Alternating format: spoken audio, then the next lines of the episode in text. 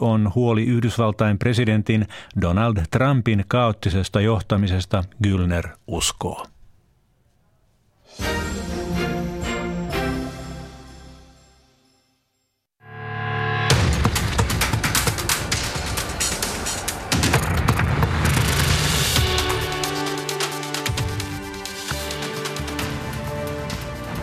Se on siis hyvin vaikeaa se ensimmäinen steppi, että kävellä siihen peiliin.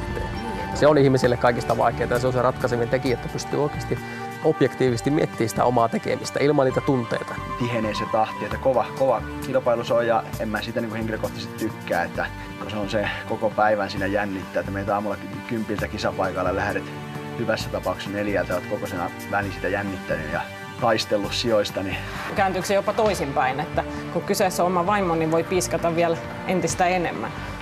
No varmasti näinkin, että kyllä välillä ärräpäitä lentelee, mutta että se, sehän kuuluu urheiluun. No sillähän mitalitavoitteellahan tässä on niin kuin menty koko ajan ja tuota, niin ei sillä tavalla niin eihän siitä niin kuin, tarvii lähteä pakittamaan, etteikö se niin kuin, olisi mahdollista. Siinä vaiheessa tavallaan niin miettiä, että kuka oikeasti kehtaa tulla 14-vuotiaat kysymään tuommoista. No, katoin tyhmänä ja jatkoin matkaa.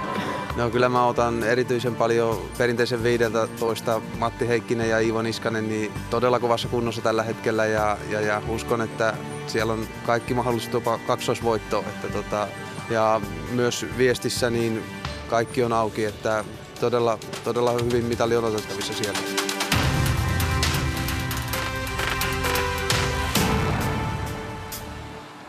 Matti Heikkisen, Risto-Matti Hakolan, Krista Pärmäkosken, Ilkka Herolan, Julia Kykkäsen ja Ilkka Tuomiston lisäksi monet monet muut pääsevät ääneen, kun tänään ennakoidaan Yle Puheen urheiluillassa pian käynnistyviä Lahden MM-kisoja. Tämän lähetyksen aikana tulevat tutuksi myös Yle Puheen selostaja ja toimittaja äänet seuraavan puolentoista viikon aikana. Tässäkin lähetyksessä mukana tuottajana Johannes Oikarinen. Äänestä ovat vastaamassa Tommi Slotte, Pete Hort ja Mikko Kuokka. Ja asiantuntijana on kahden tunnin ajan selostamossa mukana myöskin Eetu Vähäsöyrinki tuo etelän huono ajokeli ei ole vielä tänne Salpausselän korkeudelle ihan ennättänyt. Tänään on kilpailtu jo maastohiidon karsintaa. Parhaillaan stadionilla verryttelevät ja harjoittelevat sekä maastohiidon että yhdistetyn kilpailijat. Ja tänään on käyty jo myös mäessä, mutta Eetu Vähäsöyrinkin minkälaisissa olosuhteissa?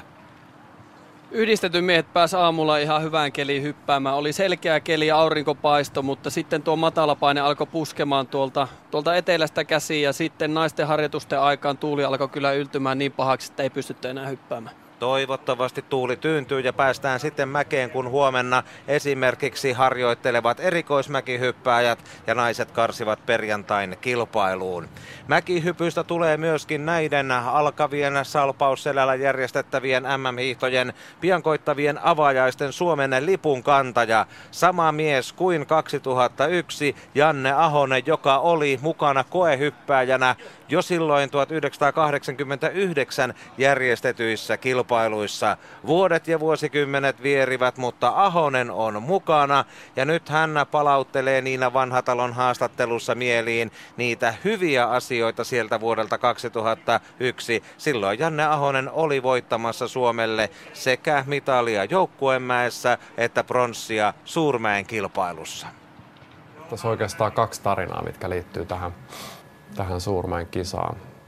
Toinen, toinen on se, että silloin kun Lahdelle kilpailut myönnettiin, mä, mä koin hallitsevani aika hyvin ton, ton Lahden Suurmäen ja, ja olin siellä, siellä kun kotonani ja, ja tota, kisat myönnettiin, niin mä siitä päivästä lähtien toivoin, että tulisi semmoinen tuolta Vesijärven suunnalta puhaltava sivu, sivutakainen oikein vaikea, vaikea tuuli siihen kilpailuun, että mä uskon, että sit mun kotimäki kotimäki tilanteesta niin on vielä enemmän hyötyä hankalissa olosuhteissa ja, ja se tuulen suunta on mahdollisimman hankala tuossa Lahdenmäessä ja kilpailupäivä koitti ja, ja tota, kotona sitten kattelin, kattelin, että jo, ilma tuntuu liikkuva, että puut heiluu ja, ja saa nähdä mikä suunta sit on ja tultiin mäelle ja, ja tuuli oli just siitä suunnasta, mistä, mistä mä oon koko aika toivonut, että se MM-kisoissa olisi ja se oli, se oli aika voimakas. Mutta tota, mun mielestä hypättävä. Ja koekierros lähtikin käyntiin ja hypättiin koekierros. Hyppäsin koekierroksen pisimmän hypyn ja, ja tota, olin ihan fiiliksissä, että nyt on, niinku, nyt on mun päivä. Ja, ja sitten tota, koekierroksen jälkeen Jyry päättikin ö, siirtää kilpailun seuraavalle päivälle, että heidän mielestään tuuli oli liian haasteellinen. Ja tota, tietysti se valtava määrä yleisöä, mikä, mikä siihen, siihen oli paikalle pakkaantunut, se oli ihan, ihan huikea näky tuolta ylhäältä, kun katsoi katso yleisöä. Mutta tota, kilpailu peruttiin ja tota, siirrettiin sitten seuraavalle päivälle ja sitten seuraavana päivänä se olosuhde ei enää ollut sitä, mitä mä olin toivonut, mutta tota, kunnialla sitten selvittiin kuitenkin.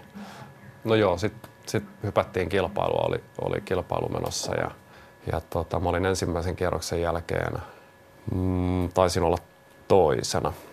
Martin Smith oli kolmantena, minä toisena ja Adam Mallis johti ensimmäisen kierroksen jälkeen. Ja sitten kun hypätään käännetysjärjestyksessä, niin, niin meistä kolmikosta ensimmäisenä hyppäsi Smith ja hyppäsi uh, ihan huikean hypyn. Olisiko ollut 132 metriä plus miinus metri.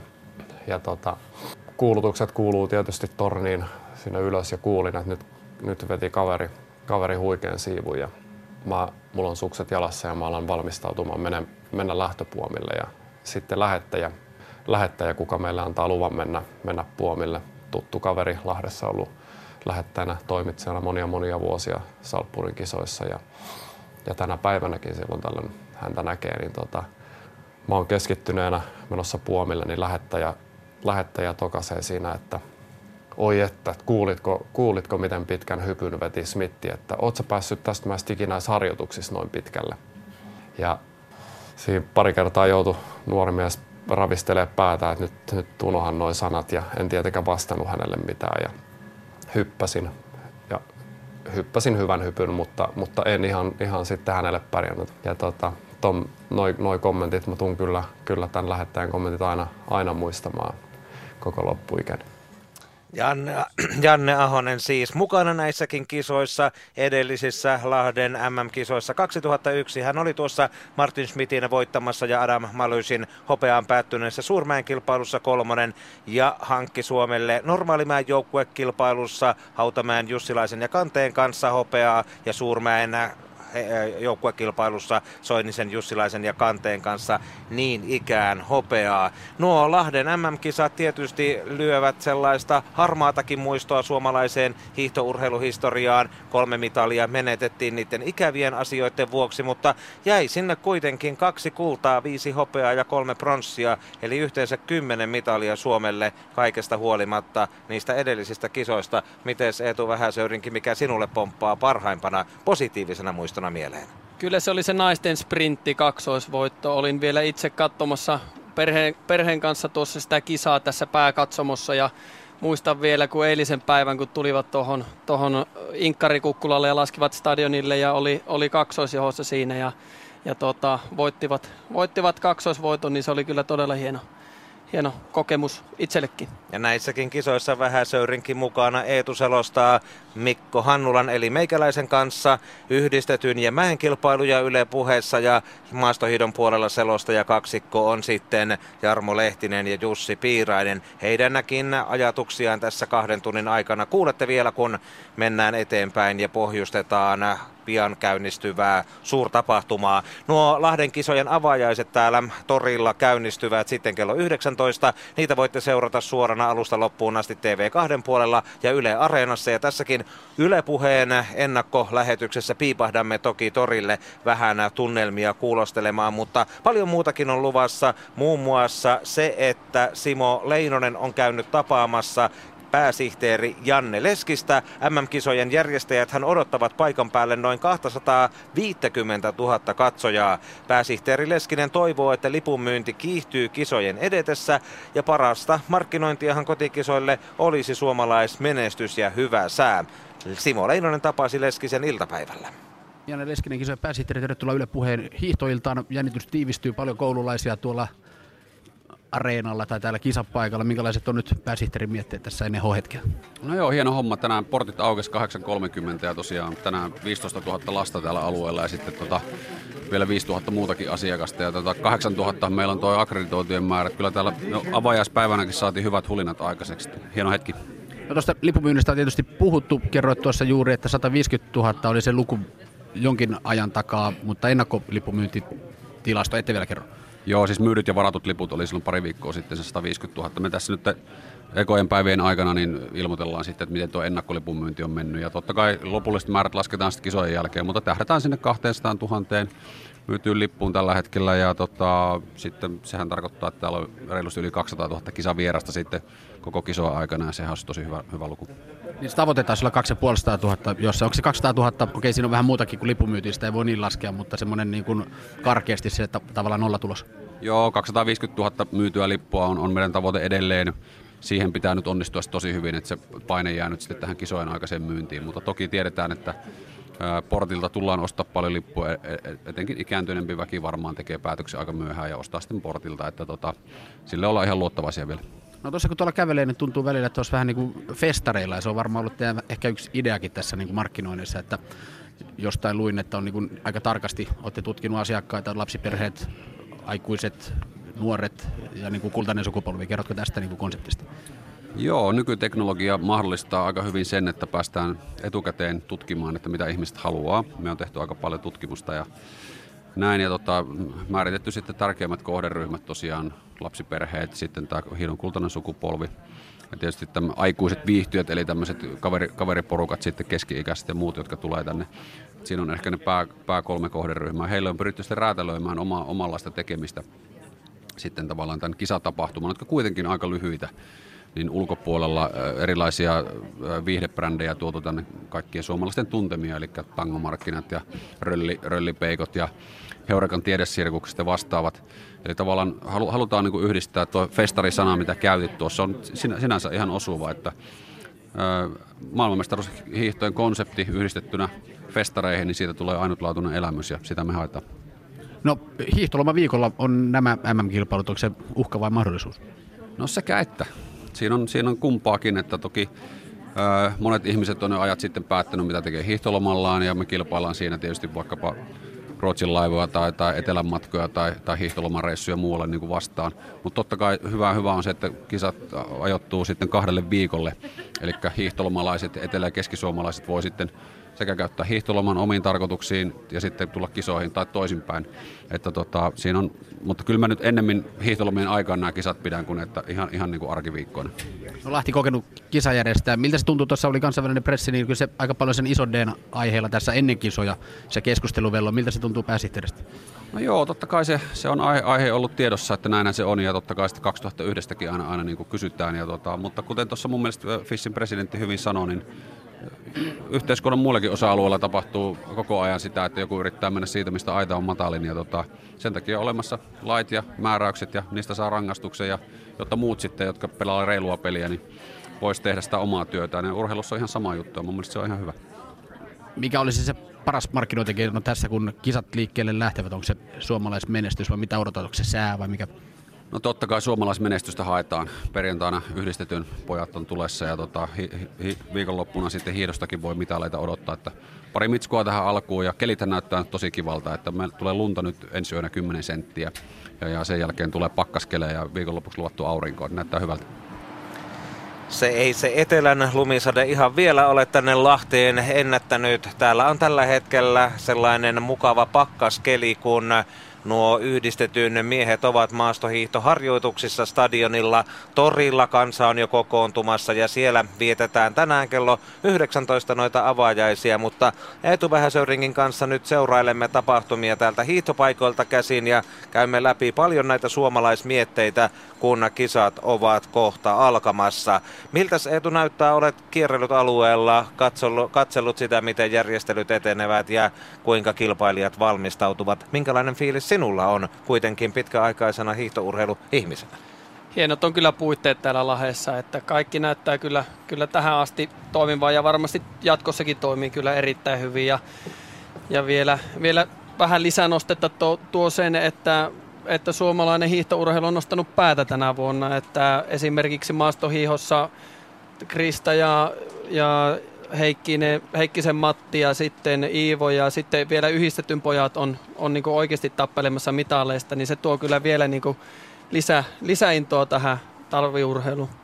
Huomenna käynnistyy sillä maastohiidon vapaan sprinttikilpailulla ja sitten maastohiihtäjät ovat seuraavan kerran tosi toimissa lauantaina, kun käydään sekä naisten että miesten yhdistelmäkilpailut. Sunnuntaina sitten nuo pari sprintit ovat ne, jotka maastohiihtoväkeä erityisesti kutkuttavat ja kyllähän se on jo varmaa nyt, että huomenna kun on se maastohiidon sprinttipäivä, niin huomenna illan päätteeksi Suomi saa hopeaa, sillä Antti Ruuskaselle ojennetaan se Lontoon keihäänheiton hopea mitali. Tuossa Janne Leskinenkin puhui Simo Leinusen kanssa reilusta pelistä ja nyt kun ukrainalainen Pianica on sitten myöhemmin todettu, että hän ei ole hopeamitalinsa arvoinen Lontoosta, Keso Vuokotin perään nousee Antti Ruuskanen ja hänet palkitaan täällä sitten torstaina olympiahopealla. Minkälainen ajatus siitä Eetu Vähäsörinkin sinulle nousee?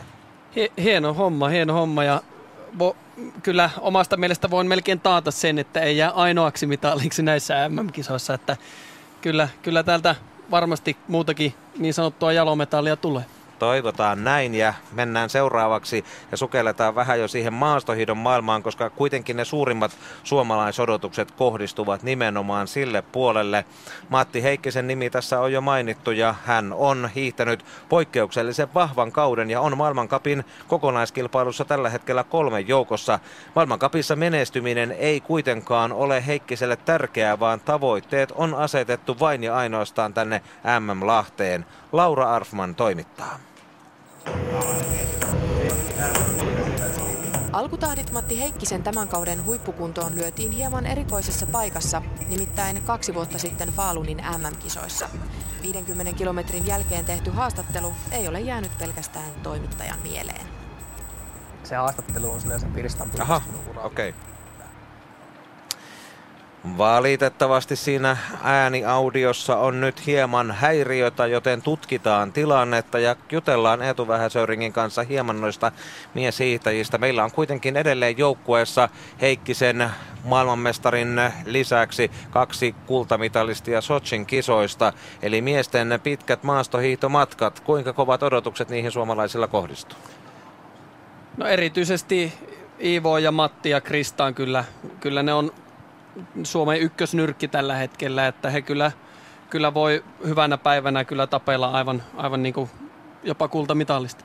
No sitä jäädään jännittämään sitten loppuviikosta lähtien, kun sprinttien perään pääsevät pitkän matkan hiihtäjät täällä Lahdessa vauhtiin. Yritetään nyt uudestaan ja käydään Laura Arfmanin toimittaman jutun myötä kuulostelemassa Matti Heikkisen näkymiä näihin MM-hiihtoihin.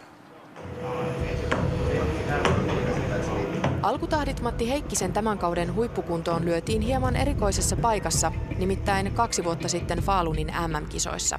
50 kilometrin jälkeen tehty haastattelu ei ole jäänyt pelkästään toimittajan mieleen.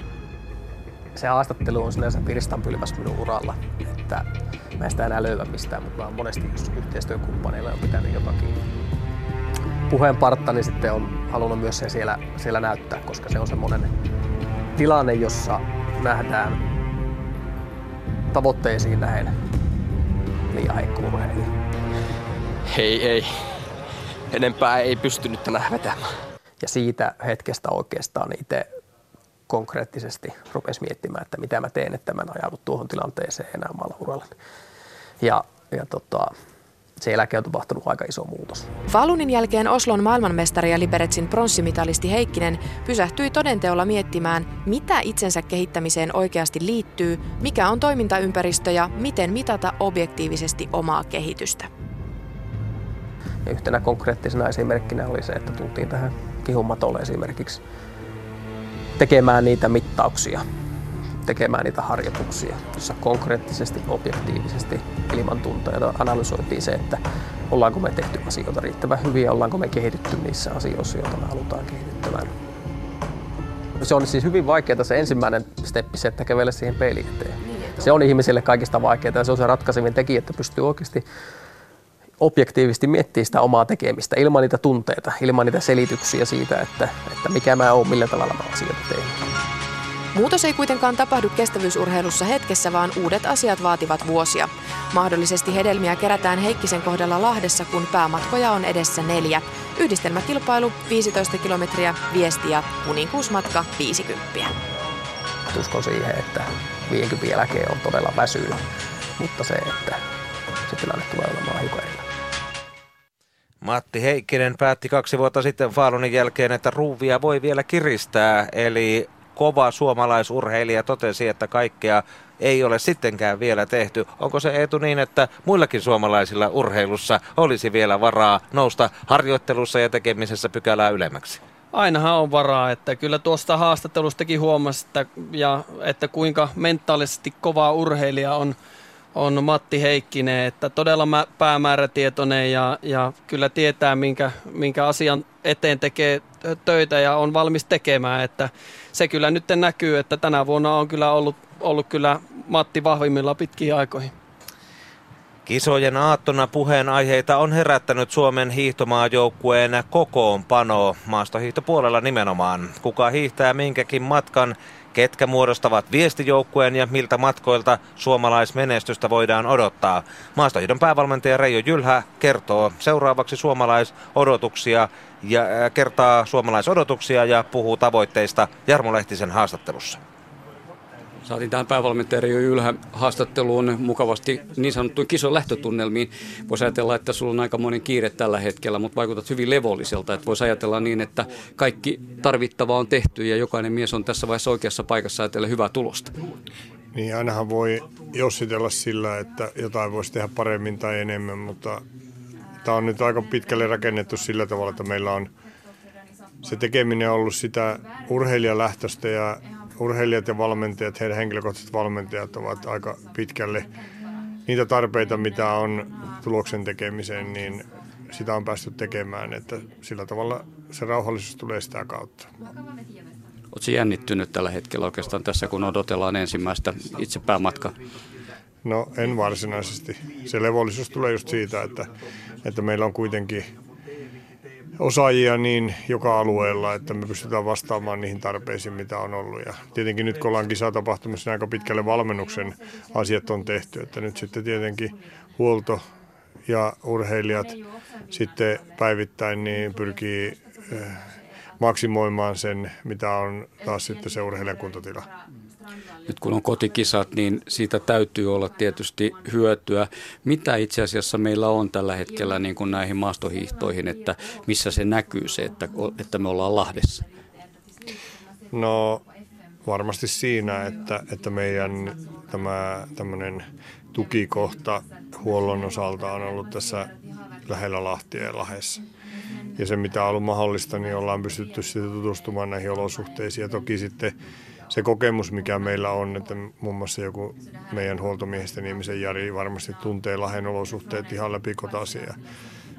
Voi olla niin, että, että kun ne olosuhteet on taipumus täällä monesti muuttua nopeasti, niin se kyky reagoida siihen muuttuviin olosuhteisiin ja sitten tunnistaa se, että mitä se erityisesti täällä Lahdessa Saitko huoltomiehiä lisää näihin kisoihin normaalista, että se olisi näkynyt myös siinä, että meillä sekin asia hoituu? On siis, meillähän on maailmankapissa normaali semmoinen määrä on kahdeksan huoltomiestä ja sitten Tourilla meillä on ollut 12 ja nyt meillä on nimettynä kaiken kaikkiaan 17 huoltomiestä, josta 14 on niin kuin keskimäärin paikalla. Kuulostaa ihan riittävältä hyvältä määrältä. Onko latuihin, latujen suunnitteluihin, päästikö niihin vaikuttamaan, että jollain tavalla siinä olisi koti, koti latu, latuetua? No itse asiassa sitä keskustelua aktiivisesti käyty, mutta tämä on kuitenkin aika rajattu, mitä täällä pystyy sitten todellisuudessa niitä muutoksia tekemään, että ne on niin kuitenkin aika lailla nämä latujen profiilit ja niin ne on niin siitä maastosta riippuvaisia. Lahti tunnetaan ja tiedetään, että sehän on hieman erilainen kuin monessa muussa paikassa. Varsinkin nuo pisimmät lenkit, 5 kilometrin lenkit on semmoisia, että siellä on aina päällä tasasta kovien nousujen jälkeen. Ja perinteisestikin voi sanoa, että tämä on niin tämmöinen jalkahiihtäjien paikka, että täällä ei niin tasatyöntö tule olemaan se ratkaiseva tekijä. Sitten jos ajatellaan, että sen mukaan on myös ehkä valmistauduttu jo tavallaan niin kuin pitkin kautta ja kesällä sitä, että tiedetään, että mitä täällä on, niin kuin mitä, mitä se vaatii hyvään tulokseen tuo latu. No varsinkin ne, jotka on asunut täällä Lahdessa, niin meillä on ollut tämmöinen, voisiko sitä nyt nimittää Lahti-projektiksi, että meillä on ollut näitä eri pisteitä, missä meillä on näitä meidän päätoimisia valmentajia, on Rovaniemellä Vuokatissa ja sitten täällä Lahessa niin meillä on ollut tämmöisiä yhteisharjoituksia viikoittain, missä sitten on tämmöisellä Lahti-teemalla tehty niitä juttuja ja samalla tutustuttu niihin latuihin. Joku asuu Vierumäellä. Matkaa tietysti kertyy, mutta ei kai se mikään ongelma ole tuloksen kannalta. No ei, ja sitten meillä osa asuu myös täällä ää, Lahessa kotona, että, että siinä mielessä jokainen on saanut itse valita sen myös. Perheelliset halusivat rauhoittaa tuon kisojen ajan niin, että ovat sitten Vierumäellä ja osa meidän muista täällä Lahdessa asuvista sitten taas kokee, että se on niin rauhallisempi valmistautua kotona. Jos nyt joku kysymys tässä on ollut viime viikkojen aikana esillä, niin se on varmaan se matkavalinta. Ja sitten siinä oli se Kaisa Mäkäräisen mukaan tulo tänne, että olet varmaan saanut sitä selitellä yllin kyllin. Kuinka paljon tuota matkavalintaa voi tavata tässä näin? Toki olet jo kertonut avausmatkojen osallistujat. No, saman verran voi kertoa mitä urheilijoillekin aina, että, että tämä on niin kuin sillä tavalla mielenkiintoinen yleensäkin keskusteluna, että, että kuitenkin viestijoukkuehan pyritään valitsemaan sillä, sen perusteella, että me tunnistetaan sen päivän hetkinen kuntotilanne ja pyritetään saamaan parhaat hiihtäjät silloin hiihtämään sillä parhaalla mahdollisella hiihtotavalla. Ja, ja ei ole mitään niin kuin edellytyksiä kellekään luvata etukäteen niin kuin sitä hiihtopaikkaa. Siis se on kuitenkin, se etenee se meidän prosessi sillä tavalla, että niin kuin nyt on tiedossa nämä ensimmäisen viikonlopun tai ensimmäisen viikon hiihtäjät, eli kaikki hiihtäjät tulee hiihtämään, niin naiset kuin miehetkin, jo ensimmäisen starttinsa. Eli meillä on kuitenkin meillä on neljä sprinteriä niin naisissa kuin miehissä, jotka on eri hiihteistä. Meillä on neljä skiatonissa ja kaksi pariviestissä ja tällä tavalla sitten kuitenkin 20 hiihtäjää on jo hiihtänyt ensimmäisen matkansa sunnuntaihin mennessä.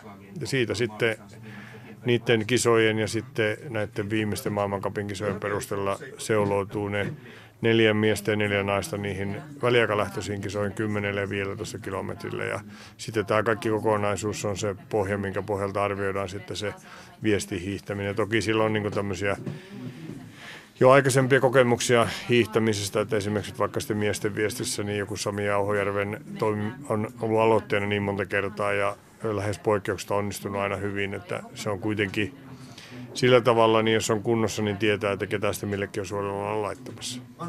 Millä tavalla sä pidät hiihtäjiin niin kun yhteyttä? Päivällä ja aamupäivällä, kun lähdetään kilpailuun, siinä ei varmaan päävalmentaja kovin paljon enää tarvita, kun huollon kanssa kaikki pelaa niin kuin on suunniteltu. Mutta onko ne jotkut sitten iltapalaverit, mitkä on kaikista tärkeimmät?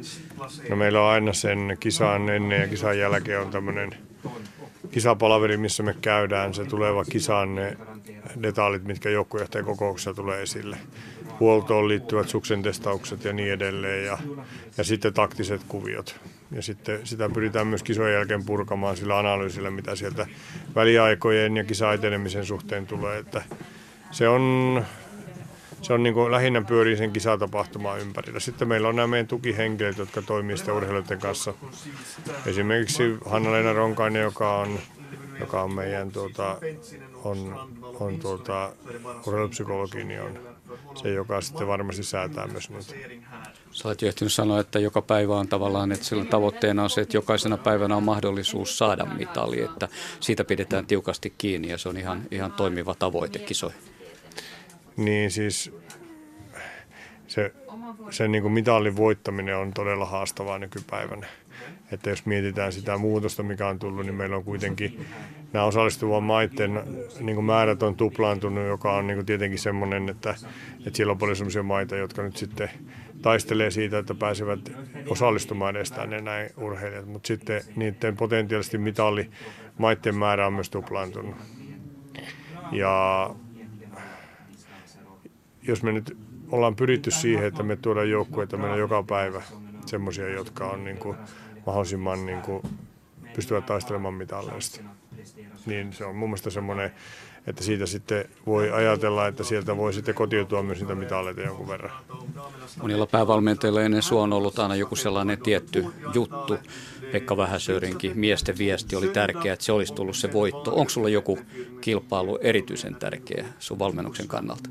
No siis jos mä nyt peilaan niiden urheilijoiden niitä henkilökohtaisia tavoitteita ja mihin ne on satsannut kaikkea niitä, niin kyllä ne toisen viikon tiistai ja keskiviikko on varmasti sellaisia päiviä, missä on eniten latausta myös sitten sen menestyksen odotusten suhteen. Että ne perinteiset hiihtomatkat on niitä, jotka varsinkin kun täällä Lahessa ollaan, niillä urheilijoilla monilla on hyviä kokemuksia täällä Lahessa nimenomaan hiihtämisestä.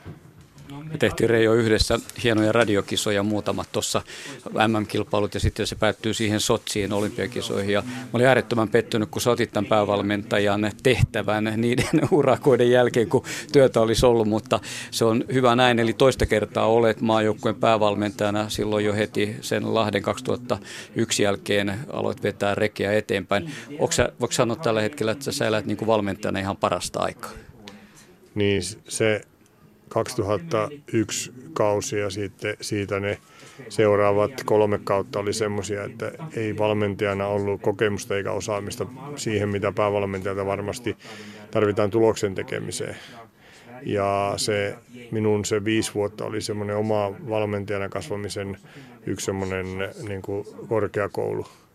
Ja nyt sitten myös silloin katkesi semmoinen suomalainen perinne, että meillä oli aina ollut joko urheilijossa tai valmentajilla kokemusta kansainvälisen menestyksen tekemisestä. Ja nyt sitten kun Magnar tuli, se to, häneltä haettiin ja hän toisen, mitä toivottiin, toi tullessaan sen menestyksen uudelleen. Ja sitä joukkuetta, mitä sitten menestykseen on silloin laitettu, niin se on se runko edelleen olemassa. Että itse on päässyt nyt semmoiseen tilanteeseen, että meillä on niin kuin urheilijat on monet tuloksen tekemisen näkökulmasta parhaassa mahdollisessa iässä ja, ja toisilla taas on jo kokemusta niin, että keskittymällä yksittäisiin kisoihin pystyvät varmasti tekemään niitä huipputuloksia. Että tilanne on sillä tavalla erilainen. Itse olen myös sitten jo tänään tämän 15 vuoden aikana saanut kokemusta niin urheilijoiden, huipulla olevien urheilijoiden valmentamisesta ja siitä, että miten sitä menestystä voidaan saavuttaa. Kiitoksia Reijo tästä ajastasi ja toivotaan, että näistä maailmanmestaruuskilpailusta tulee menestyksen kilpailut sinunkin kannaltasi. Kiitos. Jarmo Lehtinen sai kiinni, sai kiinni päävalmentajan ja veti rekaa siinä haastatteluun mukavasti 10 minuutin ajalle. Etu Vähäsöyrinkin, miltä maastohiidon päävalmentaja kuulosti haastattelussa? Reijo on aina ollut tosi levollisen oloinen ja semmoinen, jalat maassa tyyppi ja varmasti oikeasti todella hyvä, hyvä, hyvä luonne, että tuo on todella stressaavaa, itsekin sen tiedän tuolla kiertää ja, ja tosi paljon on kaikkea pitää tehdä ja pitää matkustaa sun muuta, niin, niin, niin on tuommoinen rauhallinen tyyppi ja osaava kaveri, niin kyllä varmasti on, on, on, on varmasti paras valinta päävalmentajaksi tällä hetkellä. Oliko niin, että nyt maastohiihdossa on otettu opiksi, eikä edes erityisesti yritetä hyötyä kotikenttäedussa, annetaan ikään kuin kaikille samat mahdollisuudet, vai luuletko, että siellä jotakin keksitään, jotakin vielä, mistä suomalaiset hyötyisivät, kun ollaan Lahdessa kilpailemassa kotikentällä? No ei varmasti niin kuin nämä olosuhteet ja, ja tuota, justiin mitä aiemmin sanoin, että huolto, huolto varmasti saattaa saada etulyöntiasemaa, kun mietitään, että siellä on, siellä on tosi kova 30 nippu ja sitten voi olla, että vielä tuosta sekunnilla voi olla ero, että ootko kolmen joukossa vai, vai ootko sitten kymmenen toisella puolella parhaimmillaan, että siinä miettii, että huono suksi, hyvä suksi, niin se, se hyvä suksi kyllä monesti tuo sen, sen maailmanmestaruusmitallin tai ja nimenomaan kullan, että, että huonolla suksella, kun kaikki reenaa tosi paljon, niin ei, ei varmasti kyllä voita. Päävalmentaja Reijo Jylhä on pyörittänyt hyvin tuota valintapalettia ajatellen edessä olevia matkoja ja ensimmäisen viikon kisoja. Täällä Salpausselällä alkaa pikkuhiljaa olla sen lumituiskunnan merkit ilmassa. Avajaiset käynnistyvät torilla kello 19. TV2 ja Yle Areenassa voitte seurata niitä kuvan kerran. Mutta kyllä tuuli tuivertaa sen verran, että toivottavasti se nyt tämän illan aikana menee pahimmiten ohi, koska sitten e- seuraavina iltoina on tarkoitus hypätä ja huomennakin päivällä jo tuolta mäestä treenata. Mutta maastohiidossa alkaa siis huomenna sprintillä ja sprintin tuore Suomen mestari Risto-Matti Hakola kertoikin Teemu Tammilehdon haastattelussa, mistä hiidon erikoislajissa oikeastaan on kyse ja miksei huumoriveikko itse asiassa edes pidä omasta lajistaan. No se on niin kuin, äh, kova neljä lähtöä koko, me, neljä lähtöä kahden ja puolen tunnin sisällä varmaan noin ja niin kuin aina oikeastaan niin loppukiri isolle hapolle ja siitä pitäisi palautua ja tietysti aikaa jo ja sen väl, alkuerän välissä vähän enemmän aikaa ja sitten se koko ajan tihenee se tahti, että kova, kova kilpailu se on ja en mä sitä niin henkilökohtaisesti tykkää, että kun se on se koko päivän siinä jännittää, että meitä aamulla kympiltä kisapaikalla lähdet hyvässä tapauksessa neljältä, olet koko sen välin sitä jännittänyt ja taistellut sijoista, niin se on aika henkisesti käy ankaraa. Niin ja siitä totta kai teillä on hyvä, hyvä buuki tuolla teidän sprinttimaajoukkueella, mutta siinähän vähän kisalla aina totta kai joukkuekaveriikin vastaan. Minkälaista se on se, on se niin kuin teidän joukkueen ilmapiiri sitten, kun mennään ihan tuonne ladulle? No ei se siis, totta kai jokainen on ladulla iso vihollinen, mutta ei sitten kun maalioa ylitetään, niin ei siinä, ei siinä sitten enää muistella, muistella paljon kisoja. Että se on hyvä henki pysyy koko ajan ja kyllähän niin kuin monesti tuolla kisa-aikanakin, kun on näitä välejä, niin on hyvä, että on vähän kaveria siinä vierellä. Heitetään vähän lä- läpyskää. Alkuerässähän kaikki on niin kuin suht tuoreina, kun siinä on sen verran pitkä väli, että se on, se on itselle ainakin ollut semmoinen kompastuskivi tässä, että ei ole niin kuin hirveästi välieräpaikkoja tullut. Että parikymmentä, melkein parikymmentä kertaa kohta mennyt putkeen aikaa, josta jatkoon, mutta aika huonolla prosentilla mennyt siitä eteenpäin. Mutta siitä kun pääsee, niin kyllä mä uskon, että siitä välierästä finaaliin sitten jo, niin siinä tota, mahkut, mahkut paranee, että kuitenkin kestävyyspohja ihan ok. Niin, sitä piti kysyäkin, että se alku, alkuerä, mikä siitä tekee niin vaikea, minkä näet, että siinä on se, no se on, tekijä? Kaikki on tuoreina ja siinä on, kaikilla on kova kirja. Näin, ja niin kuin, ensimmäinen 30 niin kuin väli on 4-5 sekuntia, niin voisi nyt sanoa, että siinä on kuusi samantasosta jätkää. Eli, eli kun nykyään kun valitaankin niitä eriä ja sitten kun siinä kattelee niitä eriä, niin ei siinä ole yhtään helppoa erää. Että sitä katsoo, että onpa helppo erä, mutta sitten loppujen lopuksi tajua, että ei tässä ole yhtään helppoa. No miten sitten jos mietitään sitten tätä sprintin tavallaan erikoisominaisuutta hiihtolaina, eli se on kuitenkin aika tämmöistä taktista peliäkin. Siinä on noin kaaviot, niin kuin sä sanoit, mutta sitten ihan laadullakin se, se on niin lyhyt matka, niin nopea, nopea pyrähys, että siellä on, pitää valita kaistoja, pitää katsoa vähän, vähän missä isketään ja muuta. Totta kai muissakin pitää, mutta ehkä vielä korostetummin. Niin, kyllä, kyllä mi, se mi, jokainen, mi, jokainen sekunti on niin kuin tärkeä, että kyllä kun sen siinä häviät jossain kaksi sekuntia ja sitten sun pitää ajaa se kiinni siinä kilometrin matkalla ja, ja kuusi samantasoista jätkää, niin se on, niin kuin, se on aina se on paljon. Ja sitten totta kai taktiikalla iso merkitys, mutta sitten kun niin kuin rupeaa katsoa maailmankapin top kolmosta, niin samoja nimiä siellä kiertää tai finaaleissa. Että loppujen lopuksi sitten se, että kuka on kovin, niin se voittaa yleensä. No, mikä niistä, mikä niistä top kolmosesta tekee niin kovan? Onko se ihan vaan kunto? No siellä on, siellä on kuntoa ja siellä on vähän kirjaominaisuutta ja siellä on, siellä on kaikkea. Että se on niin pienestä kiinni, kun se löytää sen tatsin, mutta kuitenkin sen verran isosta sitten kuitenkin. No, ehkä vähän tyhmäkin kysymys, mutta miten tärkeä tuo kirikyky on, on tämmöisessä laissa? No kyllä se, kyllä se, tota, se on nykyhiihdossa oikeastaan niin kuin jokaisessa yhteislähtömatkalla, niin rupeaa olemaan aika tärkeää, että sitä pitäisi, pitäisi aika lailla irrota se kiri, jos haluaa, haluaa niin kuin metallia. Ja rintissä se tietysti korostuu, että kyllä siinä on aina 5-6 miestä yleisesti ottaen niin samaan aikaan loppusuoralla, että Lahdes pitäisi paria jää niistä loppusuoralla sitten.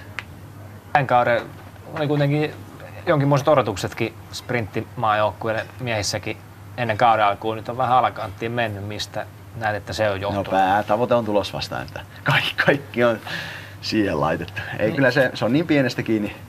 Siellä on tosiaan niitä jätkiä kuitenkin aikaa, jostakin tippuu se 45 jätkää jo ulkopuolelle, että niin kuin maailmankapissa sitten siinä on tippunut jo tuhansia ihmisiä ennen sitä, että se on niin pienestä kiinni, että kun kaikki loksattaa kohdallaan niin voi yhtäkkiä olla Suomi-poikaa pallilla enemmänkin. Niin, minkälaiset tavoitteet sinulla on no, Lahteen? Mahdollisimman korkealle pallille, ei siinä. Näin Risto-Matti Hakola, joka on kokeillut urallaan myös ampumahiihtoa ja pesäpalloa. Hän on huomenna tulessa kello 15 maastohiidon sprintin karsinnassa täällä Lahdessa. Silloin suomalaisnelikossa Hakolan lisäksi myöskin Anssi Pentsinen ja Martti Jylhä. Ja neljäntenä lenkkinä Matias Strandval, jonka Niina Vanhatalo tapasi päivän infossa tänään.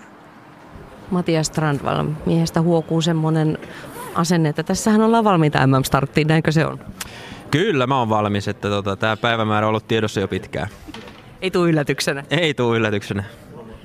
Jos silloin Falunissa kunto oli huipussaan, mitä se on sitten suhteutettuna nyt? No, tuntuma oli ainakin ennen Östersundia, ennen Falunia kropassa siis, niin oli parempi. Että tota, viimeistelyreenit, kovat harjoitukset, mitä mä oon tehnyt nyt, yksi täällä Lahdessa ja yksi kotona, niin, niin tota, ei mennyt niinku suunnitelmien mukaan. Tai se mä en saanut se tuntuma, mitä mä olisin toivonut, mutta tota, ei sitä, tää on urheilu, että tota, ei aina voi mennä niin kuin tota, on ajatellut, mutta että tota, öö, mennään huomenna taistelemaan.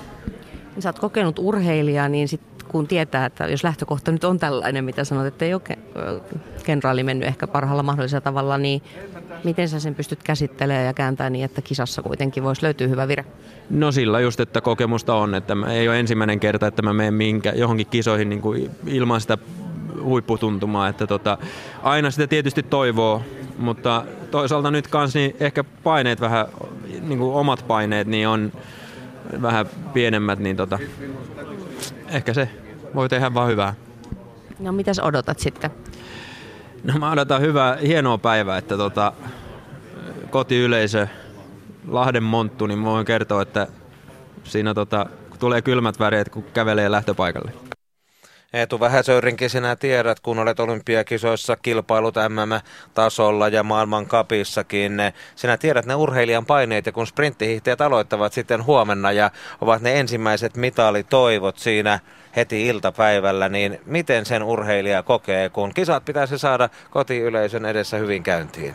No siinä vaan pitää pitää pää kylmänä, että ei anna, anna että ennemmin kääntää se niin kuin voitoksi, että, että nyt on niin kuin hakea sitä hyvää fiilistä, että ei missään nimessä niin kuin saisi ruveta pipo kiristämään ja, ja niin kuin silleen men, mennä niin kuin ylisuorittamisen puolelle, vaan imee semmoista positiivista energiaa kotiyleisöstä ja hakea semmoista hyvää fiilistä, että itse ainakin tykkäsin aina kilpailla, varsinkin täällä Lahessa, että täällä oli aina hyvät, hyvästi porukkaa oli ja, ja mukava kilpailla. Hakola totesi omassa haastattelussaan, että se kauden paras saavutus on edessäpäin ja kunto on ajoitettu tänne. Uskotko siihen, että oikeasti Hakola, Strandval, Jylhä, Pentsinen vartetilla voisi yltää huomenna korkealle? No mitalliin pitää kyllä su- aika, aika kova venyminen olla. Että se, se on, toki on mahdollinen, että justi mitä aiemmin tuossa tuossa ää, taisi Ristomatti sanoa, että aika-ajot on ollut yleensä hyviä, mutta sitten porukka hiihtäminen alkuerät niin ei ole, ei ole mennyt ihan, ihan putkeen, että, että tuota, toivottavasti huomenna sitten täällä niin alkueristä varmasti pääsee porukkaa, porukkaa mukaan ja sitten alkuerät meni hyvin ja ainakin Matulla on täällä, täällä viime vuosina ihan hyvin kulkenut Strandvalilla. Tänään täältä Lahdesta Yle Puheen urheiluillassa välitämme vielä näitä aatto- ja avajaispäivän tunnelmia tunnin ja vartin ajan. Lahdessa alkaa pikkuhiljaa olla taivaalla lunta, sitä samaa, joka etelässä on jo tuiskuttanut teitä tukkaan joukkoon. Yleisöä on kuitenkin torilla runsaasti. Tapahtumat käynnistyvät kello 19. Mekin saamme sieltä tänne selostamoon vielä yhteyden ja teille kuulijoille tunnelmat välitettyä, kun Niina Vanhatalo on paikan päällä. Mutta siirrytään tässä vielä ennen ensimmäistä juttutuokiota naisten puolen maastohiidon maajoukkueen kuulumisiin. Petra Manner on tavannut Krista Pärmäkosken tammikuussa salitreeneissä ja niistä hän vastaa aviomies Tommi Pärmäkoski. Miten se toimiikaan se pariskunnan välinen yhteistyö kuntosalilla ja nouseeko vaatimustaso tuttujen urheilijoiden ja valmentajan kesken? Nyt kun me ollaan täällä kuntosalimiljöissä, niin puhutaan vähän sun fysiikkaharjoittelusta. Kuka sen ohjelman tekee? No käytännössä Matti vastaa niin kuin kokonaisuudesta, mutta sitten puoliso Tommi niin käy valvomassa näitä voimatreenejä sitten ja on täällä niin kuin apuna tarvittaessa, että mitä sitten onkaan. Että Tommi suunnittelee sen voimaharjoituksen sisällön, mutta Matti sitten taas määrittelee sen, että onko se perusvoimaa, nopeusvoimaa vai minkä tyyppistä. Toki siihenkin tulee varmasti aina välillä muutoksia sitten, koska Tommi on näkemässä paikan päällä, että jos urheilija on väsynyt, niin silloin ei kannata sitä nopeusvoimaa tehdä siihen kroppaan. Miten tämmöinen valmennusyhteistyö oman aviomiehen kanssa sujuu? No varmasti ihan hyvin. Ollaan ihan, ihan hyvin, että totta kai siis jos itse mä koen sen, että jos Tommi olisi sanotaanko enempi mukana, että se olisi siinä niin kuin kokonaisuudessa ja päivittäisessä harjoittelussa vaikuttaa siihen hiihtoasi- sillä tavalla siihen hiihtopuoleen ja niihin harjoituksiin, se ei välttämättä toimisi, mutta että ainakin tällä, tällä tavalla se toimii mun mielestä tosi hyvin. Minkälainen valmentaja Tommi sulle on? No varmasti ihan samanlainen valmentaja kuin kaikille muillekin urheille, ketä hän on valmentanut, että että ei, ei sääli sillä tavalla, että olisin aviopuoliso täällä salilla, että ollaan tehty se selkeäksi, että täällä ollaan valmentaja urheilija ja urheilija tottelee valmentaja. Kääntyykö se jopa toisinpäin, että kun kyseessä on oma vaimo, niin voi piiskata vielä entistä enemmän? No varmasti näinkin, että kyllä välillä ärräpäitä lentelee, mutta että se, sehän kuuluu urheiluun. Että, mutta niin, sen osaa ottaa sillä tavalla, että täällä ollaan niin kuin valmentaja jotenkin aika monen menestyvän ammattiurheilijan äh, siihen jotenkin luonteeseen kuuluu se semmoinen tietty jääräpäisyys ja semmoinen kyseenalaistaminen. Mm. Onko se kova kyseenalaistamaan myös Tommin metodeja? Joutuuko hän paljon selittää sulle, että miksi tehdään näin?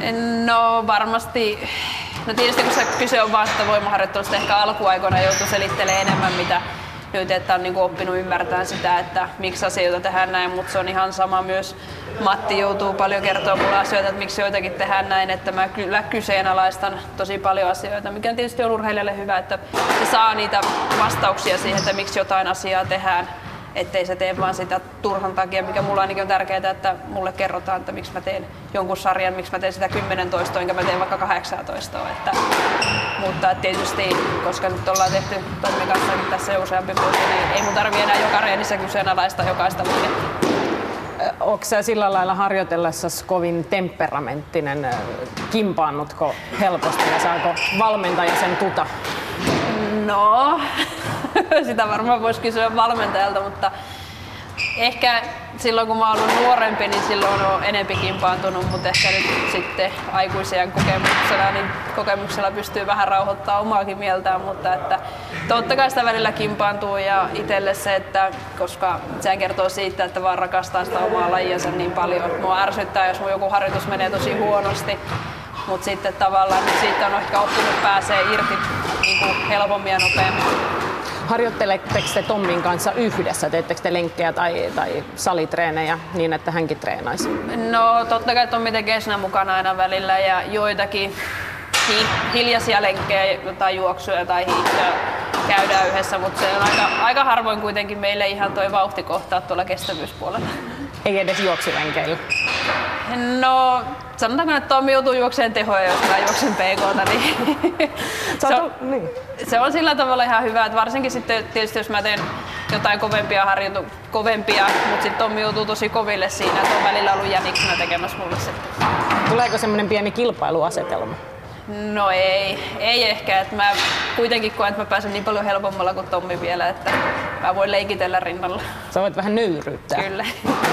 Näkyykö jotenkin Lahti ja Lahden latuprofiilit sun tämän kauden harjoitusohjelmassa, noin ennen kaikkea fysiikka No varmasti tietyllä tapaa joo, mutta se totta kai kaikissa arvokisoissa on tosi kovat rankat ladut, että se on varmaan näkynyt jo niinku useamman vuoden ajan, ettei pelkästään että fysiikkatreeneissä, mutta se, että mitä mä oon käynyt kihulla hiihtää matolla, niin siinä on niinku mä oon käynyt sitä niin kuin skiatlonin vapaan puolta hiihtämässä, että ehkä se näkyy niin kuin siinä, se on nähnyt niin konkreettisesti, mutta ei niinkään, en voi sanoa, että pelkästään Lahden kisalla näkyisi, että kuitenkin kaikki maastot on kovia, missä me hietään maailmankappia ja sillä tavalla jaloissa ja käsissä pitää olla voimaa, että se varmasti niin kuin sillä tapaa näkyy myös sitten niin kuin voimaharjoituksissa. Onko sulla voimaharjoittelussa joku sellainen punainen lanka? Toiset luottaa oman kehon painoon, toiset nopeusvoimaan.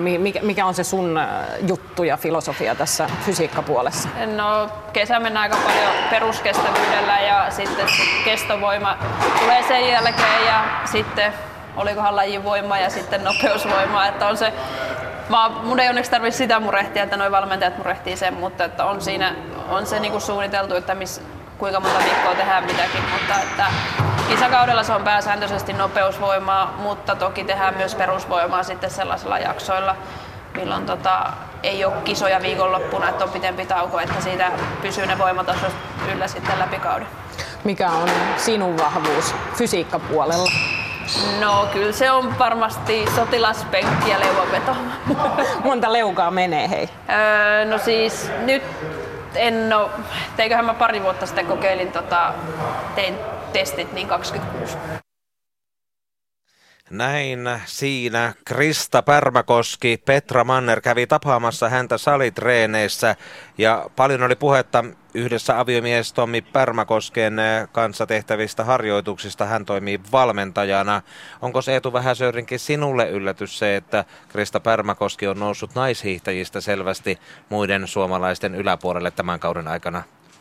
No joo, ehkä olisin muiltakin naisilta toivonut vähän, vähän niin kuin parempia suorituksia. Että kyllä Krista on ollut ihan selkeä ykkösnainen meillä, meillä naishiihtäjistä, että muilla, muilla olisi vähän vielä parannettavaa näihin MM-kisoihin. Siinä on kumminkin tasainen nyrkki, jos esimerkiksi mietitään niin kuin naisten viestiä. Erittäin hyvät, erittäin hyvät mitalisaumat, että, että siinä, jos henkilökohtaisesta mitalista puhutaan, norjalaiset on tällä hetkellä niin kovia, niillä on niin kova, kova tota, nyrkki, niin tota, siihen oikeastaan Kristallan parhaat mahdolliset niin kuin, murtautua siihen mahdollisuuteen. Suomalaisnaishiihtäjistä Aino-Kaisa Saariselle nämä kisat ovat kotikisat ja tässä on puhuttu paljon talven aikana myös siitä, kuinka Hannu Manninen on tehnyt paluun yhdistetyn maajoukkueeseen. Nyt yhdistämme puolestamme tämän lähetyksen Yle puheessa Lahden torille ja sieltä jatkaa Niina Vanhatalo. Täällä ollaan todellakin Lahden torilla, kuulkaa nyt seikkaillaan Aino-Kaisa Saarista ja Hannu Mannista viedään tuonne urheilijaparaatiin, koska hetken kuluttua sitten urheilijat marssivat tänne torille tähän avajaistapahtumaan.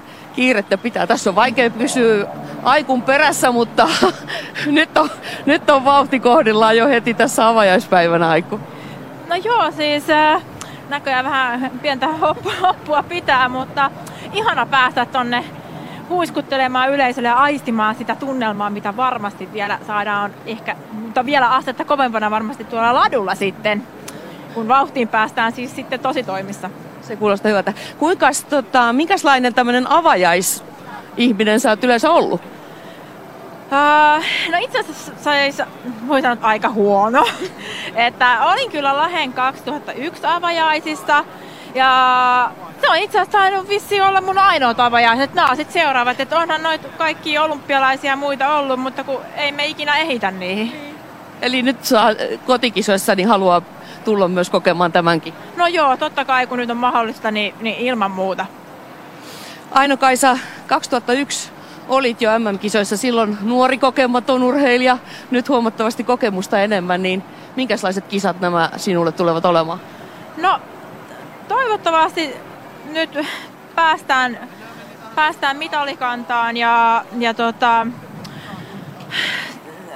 jännittää edelleen yhtä paljon kuin silloinkin, mutta tietysti sillä tavalla, että nyt on niin kuin sanotaan, että tietää mitä on menossa tekemään. Silloin tuntuu, että on niin noviisi, että tuntuu, että jalat vaan lyö loukkua koko ajan.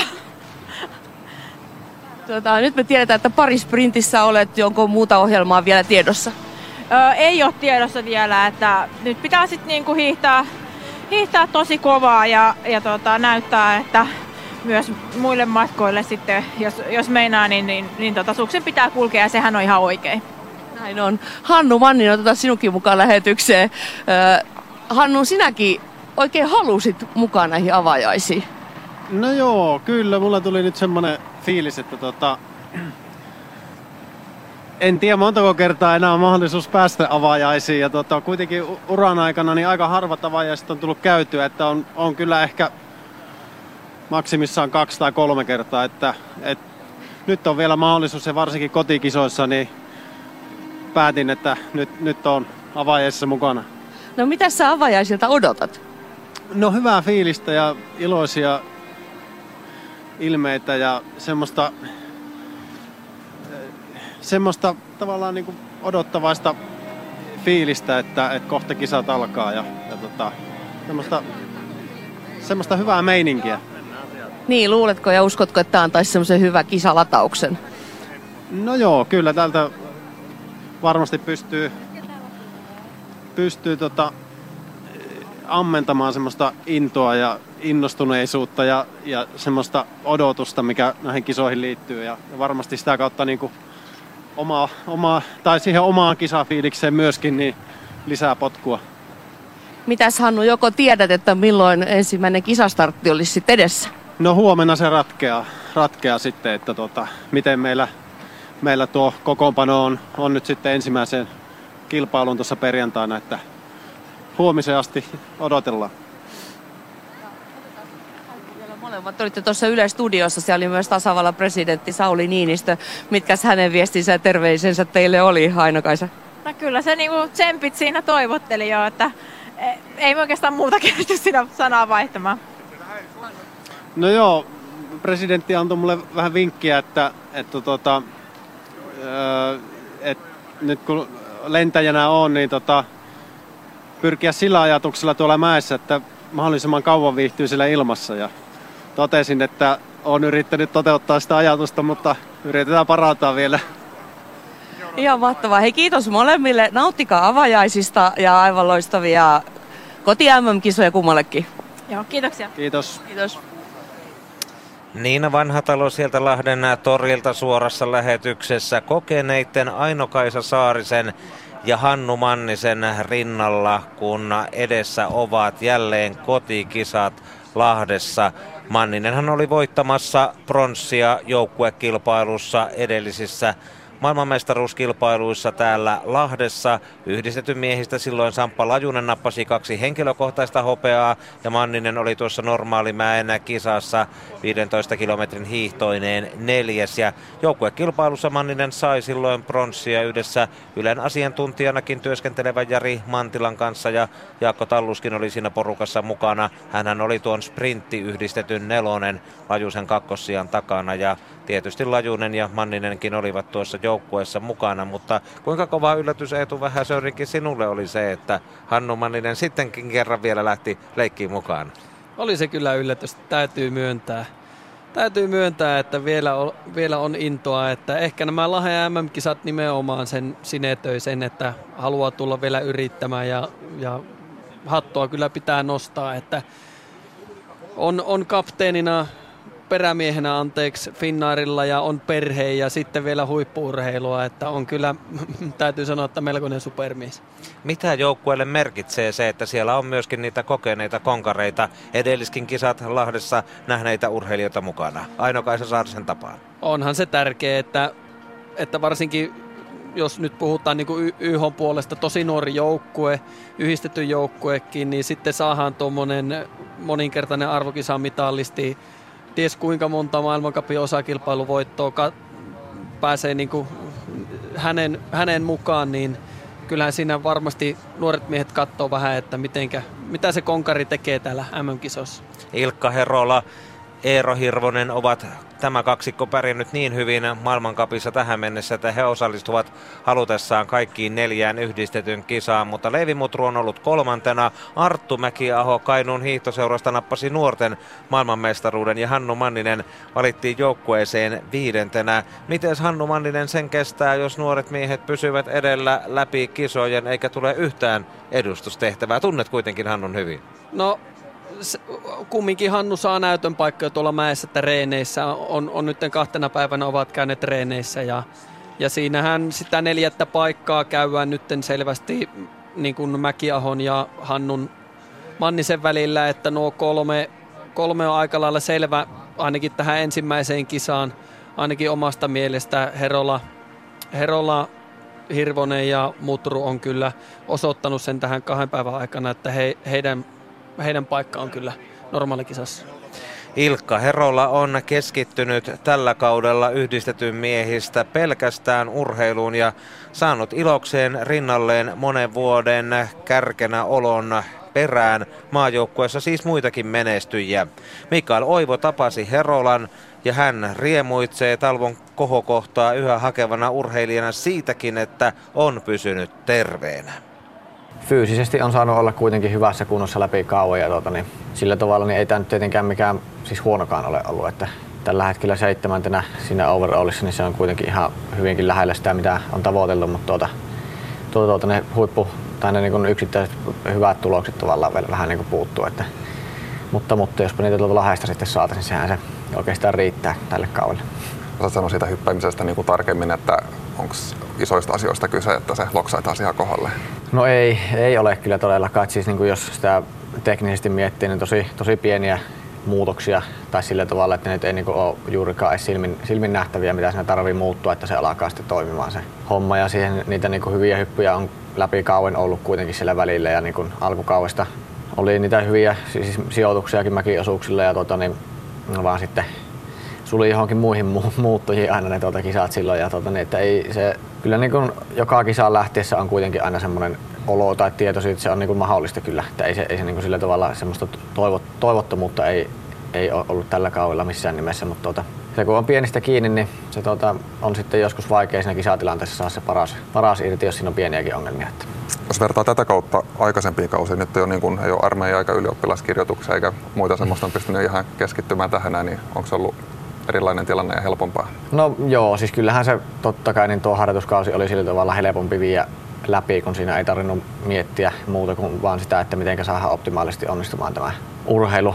Tähän mennessä niin ei ole kuitenkaan tullut vielä semmoinen olo, että tarvitsisi jotakin muuta tekemistä tai että sitä on kyllä keksinyt sitten ihan vapaa-ajan viettotapoja niin ilman niitä pakollisiakin hommia.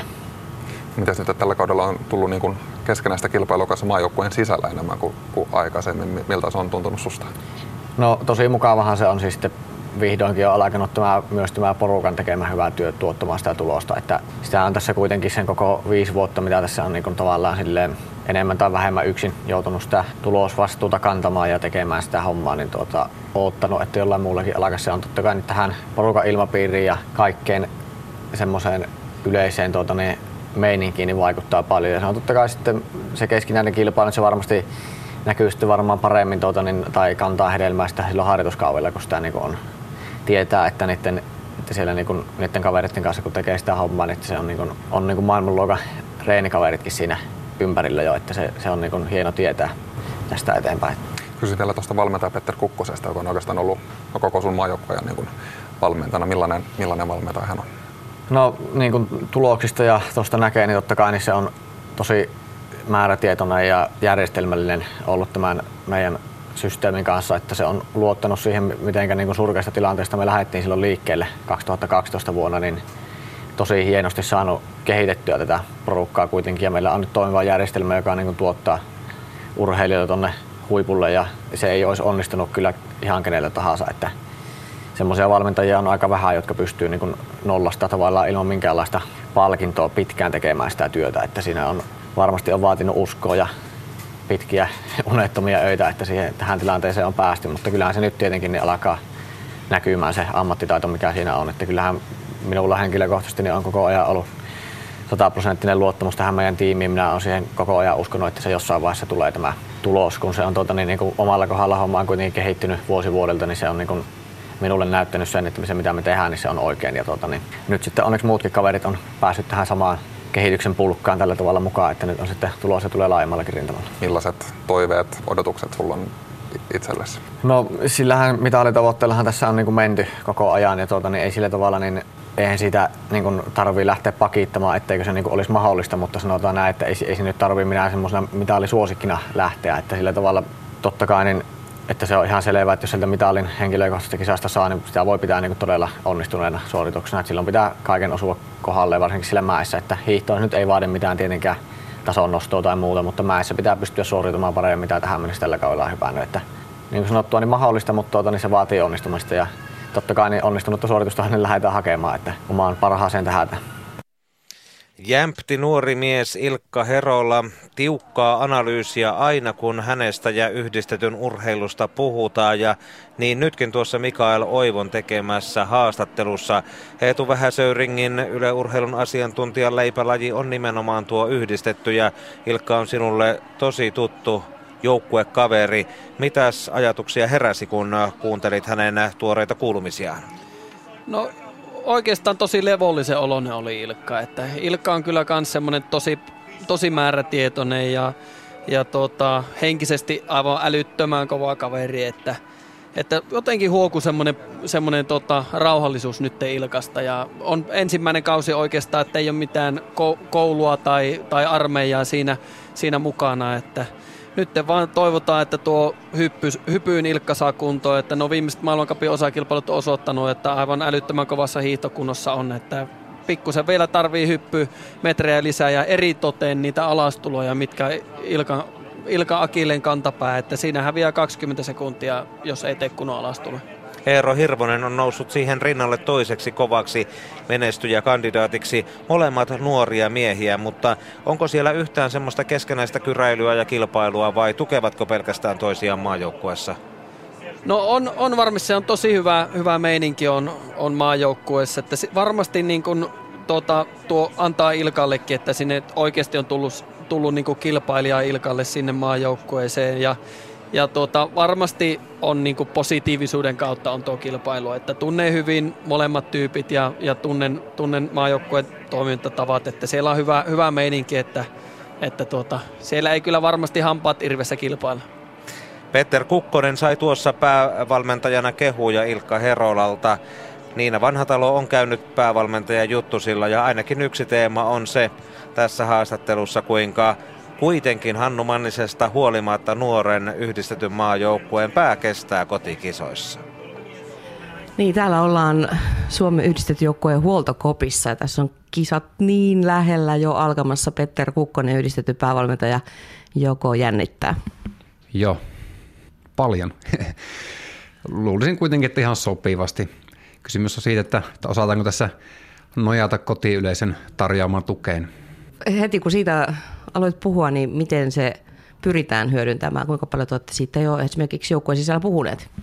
No meillä on ollut siis psyykkinen valmentaja nyt mukana elokuusta asti. Toki tutustunut vasta lajiin, poikkiin ja yhtenä teemana on ollut just tämä kilpailun valmistautuminen ja kotikilpailut. Ja se tiedostaa, että täällä on tämä vähän erilainen kuin mikä, mikä on aikaisemmin tällä porukalla ollut.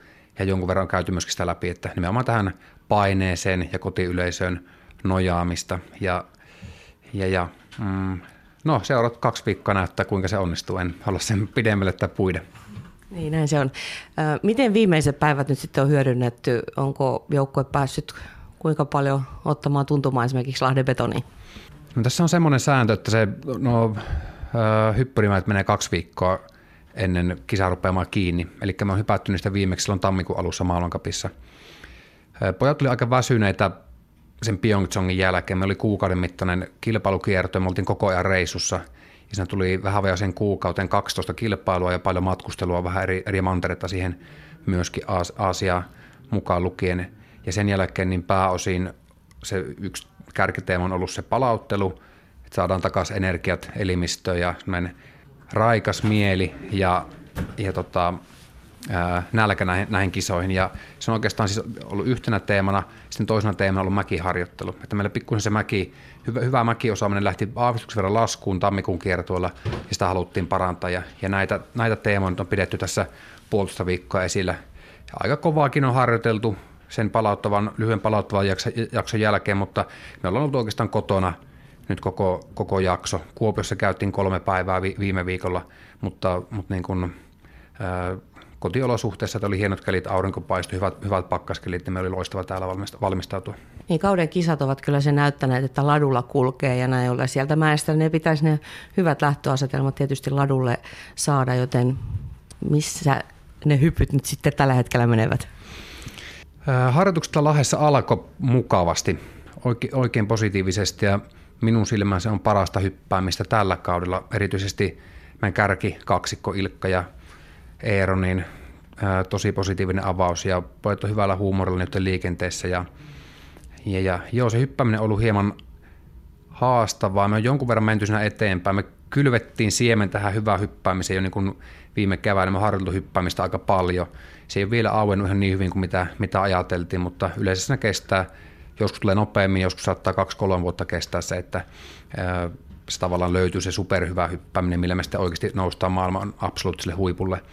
Toki meillä on siihen panostu edellisenkin vuosina, mutta ehkä ei ihan vielä niin määrätietoisesti kuin olisi pitänyt. Ja tämä on siis vähän niin kuin isommassa kuvassa nyt näitä jaarittelen, mutta, mutta tällä hetkellä tilanne on minusta menossa parempaan suuntaan. Ja, ja pojat tuntee nämä kotimaat hyvin, on kilpailut täällä poikkeuksetta hyvin.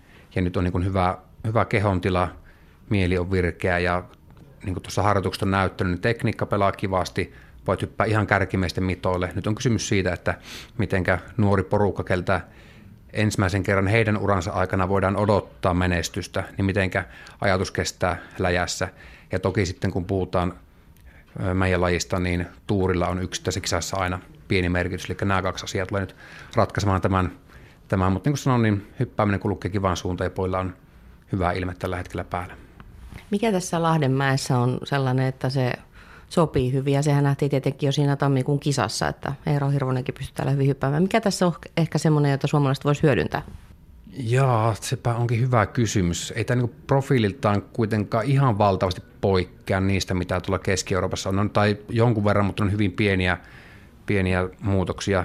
Ehkä se kuitenkin on se turvallinen kotiympäristö. Näistä maista on hypätty jo vuosikausia, vaikka nämäkin pieniä profiilimuutoksia on kokenut, mutta täällä kaikki fasiliteetit tiedetään, tiedetään mäen kunnosta sitten lähtien koko, koko porukka ja sen, se on, tulisi kotiin ja turvallinen, turvallinen olosuhde ja kaikki siis tämä ympäristö, niin varmasti se niin lähtee siitä ja, ja tota, äh, minä uskon, että nimenomaan jos ei höyrytä yli, niin tämä, tämä myös niin kantaa meitä nämä, nämä kisat, tämä koti, kotipaikka ja kotiyleisön tuki.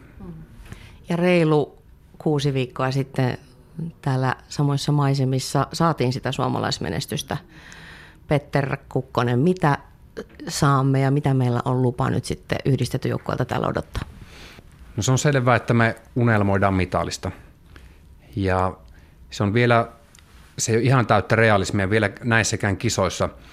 Jos me katsotaan kautta realistisesti, niin meillä on kahteen viime vuoteen kaksi podiumsijoitusta.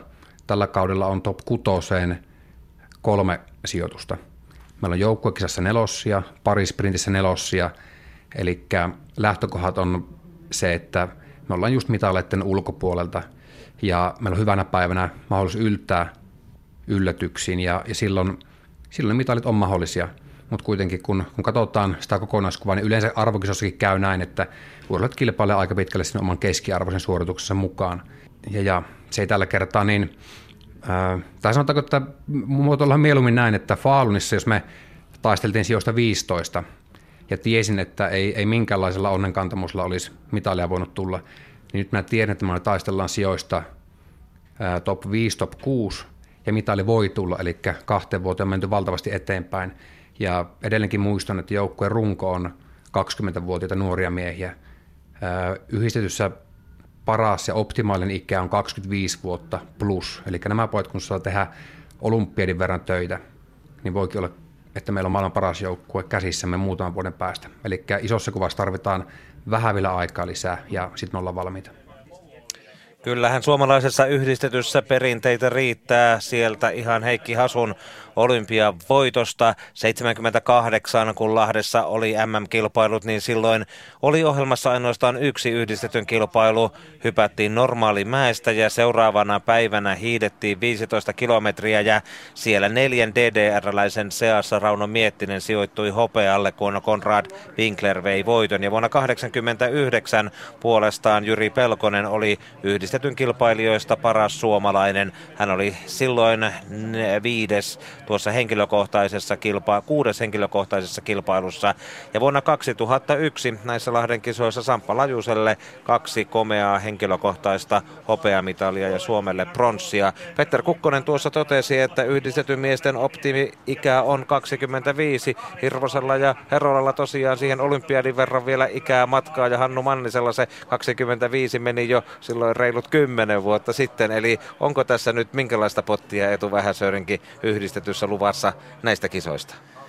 Kyllä se mitali olisi aika hieno, hieno kyllä, että siihen on, on kyllä kaikki saumat, että, että tuota, kyllä silloin voi olla Suomen yhdistetty joukkue tyytyväinen, että jos, jos mitalli tulee näistä kisoista, niin olisi se hieno nuorelle joukkueelle.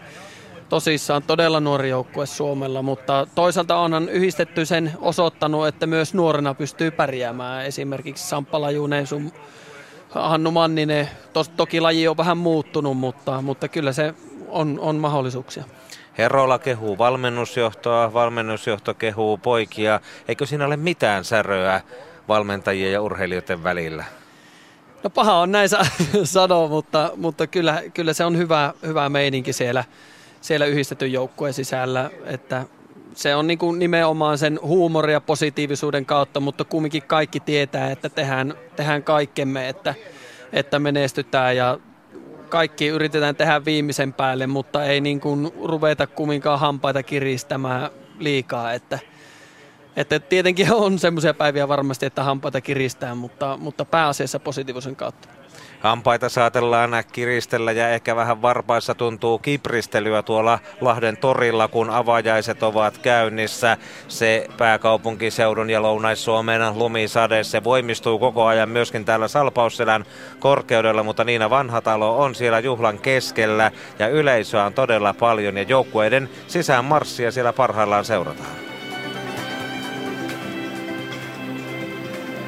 Se on juuri näin, eli todellakin tervetuloa takaisin tänne torille ja näihin Lahden MM-hiihtojen avajaisseremoniaan. Ja niin se vain on, että kyllä se ennuste piti paikkansa ja se lumituisku tänne Lahteenkin ylsi, mutta väkeä on silti mukavasti täällä torille pakkautunut tätä avajaisia ja tätä urheilijoiden marssia seuraamaan todellakin urheilijat juuri parhaillaan marssivat tähän torille sitten seuraamaan hekin omalta osaltaan tätä loppuohjelmaa ja 60 kansallisuutta peräti mukana näissä kisoissa, joten kyllähän tällä, tätä marssia on tässä nyt jo jonkin aikaa riittänytkin. Ja Suomi siinä sitten suht alkupäässä tänne torille jo saapui. Ja kuten jo kuultiin, niin muun muassa Aino-Kaisa Saarinen ja, ja Hannu Manninen mukana. Ja Suomen lipun kantajana on sitten Lahden oma poika. Ja täällä 2001 Suurmäen pronssia mäestä napannut Janne Ahonen.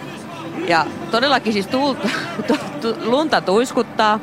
Ja tuulikin on ollut vähän sellainen koko illan tässä, että se menee luihin ja ytimiin, mutta kyllä tänne silti sellainen, ehkä arviolta jopa nelisen tuhattakin ihmistä ainakin toistaiseksi olisi pakkautunut tänne torille näitä avajaisia seuraamaan, eli kolme puoli tuhatta oli hetki sitten arvio ja tuntuu, että koko ajan väkeä kuitenkin tulee. Ja myös Maria ja Markku Mikola Lahdesta ovat lähteneet tänne seuraamaan. Oliko niin, että onko tästä suomalaista sisua, että kelistä huolimatta niin paikan päälle tullaan? Kyllä tämä suomalaista sisua on parhaimmillaan. No miltä savajaiset ovat toistaiseksi näyttäneet? Paljon ei ole vielä nähnyt muuta kuin urheilijoiden marssia, Markku. No ainakin tuli valkoiset avajaiset, kun kerrankin tulee lunta ja on riittävän kylmä. Öö, mitäs odotatte kisoilta? Onko hienoa, kun Lahte, Lahteen tuli MM-hiihdot? On hienoa, että Lahteen tuli MM-hiihdot ja tänne tulee vähän elämää. Tänään jo töistä tullessa näkyy paljon turisteja matkalaukkujen kanssa, niin tuli oikein kunnon kisafiilis. Sehän on hyvä ja onko lippuja hankittu kuinka monelle päivälle? Yhdelle päivälle vaan, mutta sitten ollaankin täysillä mukana yksi päivä. Mikä se on se teille, teidän kohokohtapäivä? Me mennään sinne lauantaina. Meille tulee kisavieraita Kuopiosta ja nautitaan oikein tämän viikon lauantaina. Nautitaan oikein hiihdosta ja mäkihypystä.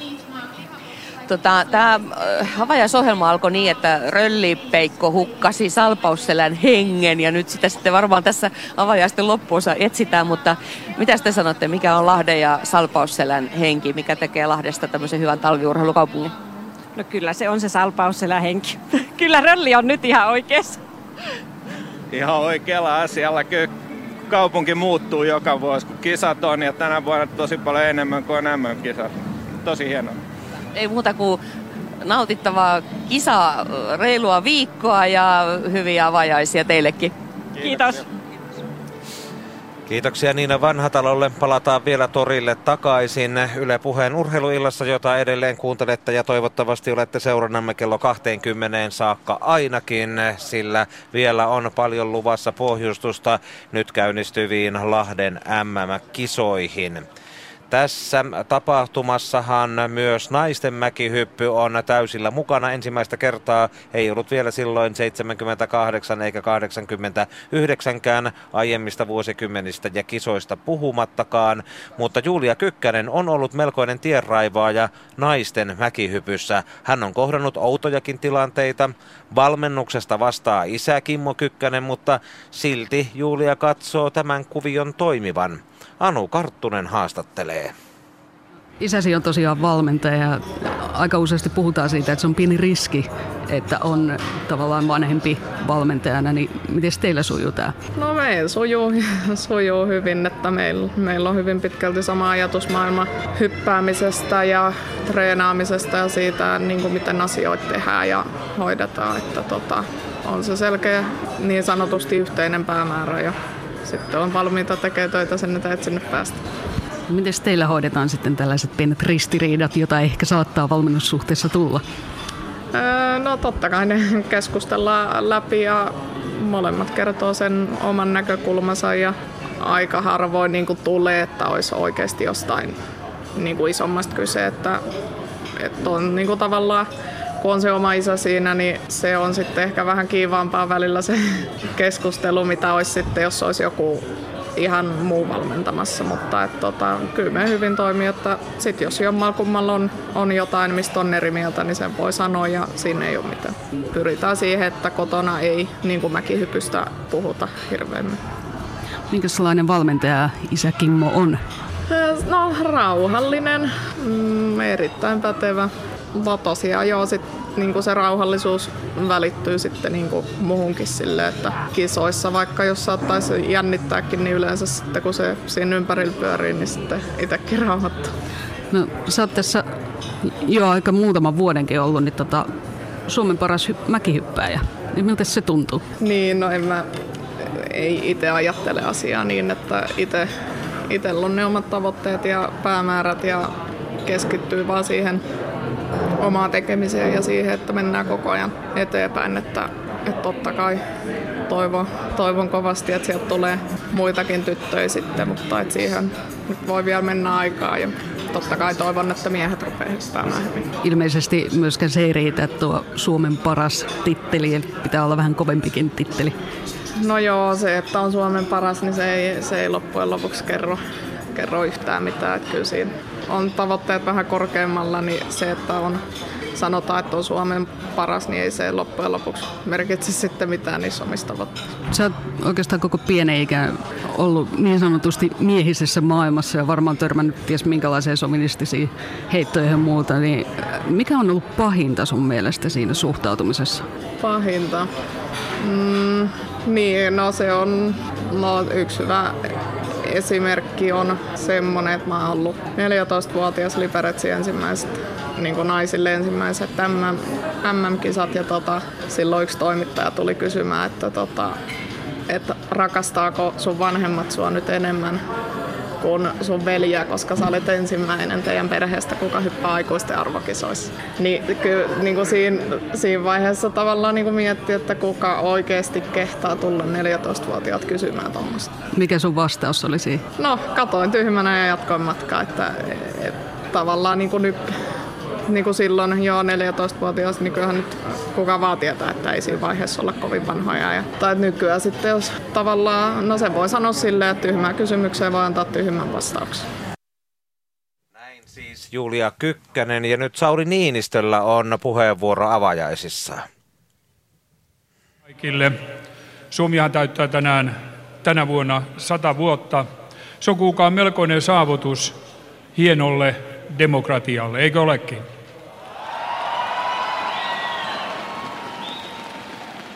Nämä nyt alkavat kisat juhlistavat sitä upealla tavalla. Tämä taitaa olla niitä suurimpia tapahtumia vuodessa tämän vuoden aikana Suomessa. Sattuu siis hyvin sopivaan paikkaan ja tietty tänne Lahteen. Lahde, Lahdella on hienot perinteet järjestää kisoja. Nämä ovat seitsemännet hiidon maailmanmestaruuskisat. Ja niin kuin me kaikki nyt olemme vähän luissemme ja ytimissämme tunteneet, Lahti osaa järjestää tänne kunnon talvenkin. Näihin järjestelyihin osallistuu lähes 3000, muistaakseni 2700 vapaaehtoista. Se on upea homma, aplodit heille. And now, our international guests, you're warmly welcome to Lahti. The city of Lahti has uh, big, large experiences to arrange the Nordic uh, Ski World Championships. This is the seventh time. I'm sure that uh, we will see very, very exciting games here. Uh, and uh, I would like to tell you messages from Finnish team. Finnish athletes are very polite people, and they have promised to save at least some medals for you to, to share. Hyvät, hyvät ystävät, tällainen tuisku vanhan sanalaskun mukaan, sikäli kuin sellaista on, lupaa hyvää menestystä suomalaiselle joukkueelle, eikö niin?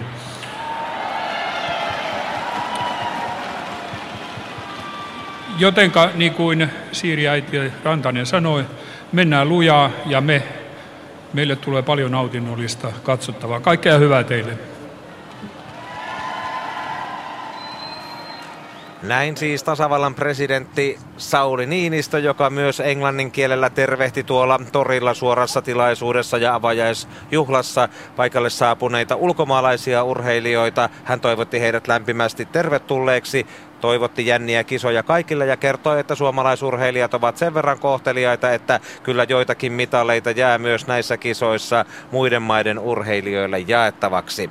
Avajaistapahtumat ovat siis käynnissä tuolla Lahden torilla ja tapahtumat äh, kilpailujen suorituspaikoilla käynnistyvät huomenna torstaina kello 14 naisten normaalimäen karsinnalla. Siellä Susan Forström, Jenny Rautianaho ja Julia Kykkänen ovat tosiaan Suomen edustajia ja Kykkäsen mietteitä kuultiin tuossa ennen kuin tasavallan presidentti puhui. Mutta naisetkin ovat äh, maastohiidon puolella tulessa. Miesten sprintin karsintaa on jo pohjustettu, mutta kun tiedetään, että Mari Laukkanen sijoittui jo viime viikolla MM-ampumahiidossa komeasti neljänneksi normaalimatkalla, niin nythän on sitten suurin, suurin suomalaistoivo naisten osalta, kun sprintti käynnistyy karsinnalta, karsinnalla huomenna iltapäivällä. Tässä hänen tuoreet kuulumisensa. Mari Laukkanen, näistä ollaan sitten vaan jo toisissa MM-kisoissa heti perään. Miltä tuntuu, onko palautuminen sujunut sopivasti? No joo, kyllä. Kyllä tässä nyt ollaan valmiina, että vielä tästä, tästä lähdetään tekemään viimeistelyharjoitusta ja, ja tota, katsotaan, miten huomenna M käy. Ja tuntuuko oikealta se, että se viimeinen kisa ampumahiino MM-kisossa Hoffiltsinissä jäi hiihtämättä? No just nyt, niin todellakin. Tai siis sille, että totta kai sitä pitää seisoa sen, niin se oman päätöksen takana. Että, että ikinähän ne ei ole helppoja, mutta ne aina päätökset johonkin pohjautuu. Ja, ja tota, joskus pitää todeta, että ihminen on myös rajallinen, että, että kaikkea, ihan kaikkea ei voi saada, mutta melkein. Minkälainen into on nyt päästä sitten jo taas kohta MM-laduille?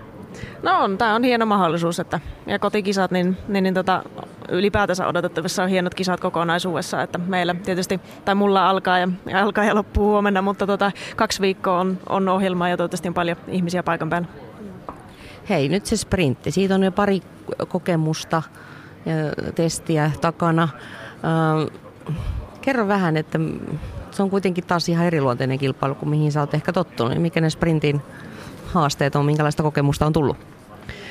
No kyllähän se tietysti se kokemus on tärkeä, mitä nyt tällä kaudella on sitten saanut, että, että tuota noin, niin se, se aika-ajo on suhkat, suhkat vahva mulle ollut kuitenkin aina ja semmoinen va, var, varma tai että, että tuota, siitä ei ole tarvinnut sillä tavalla vaikka jännitystä tietysti on, niin, niin, niin tota sen kummemmin sitten stressiä ottaa, mutta se, se ryhmähiihtäminen, siinä on se oma juttu ja se ilmeisesti vaatii vähän sitä, sitä kokemusta, että katsotaan mihin se nyt riittää tämä, tämä mitä mulla on.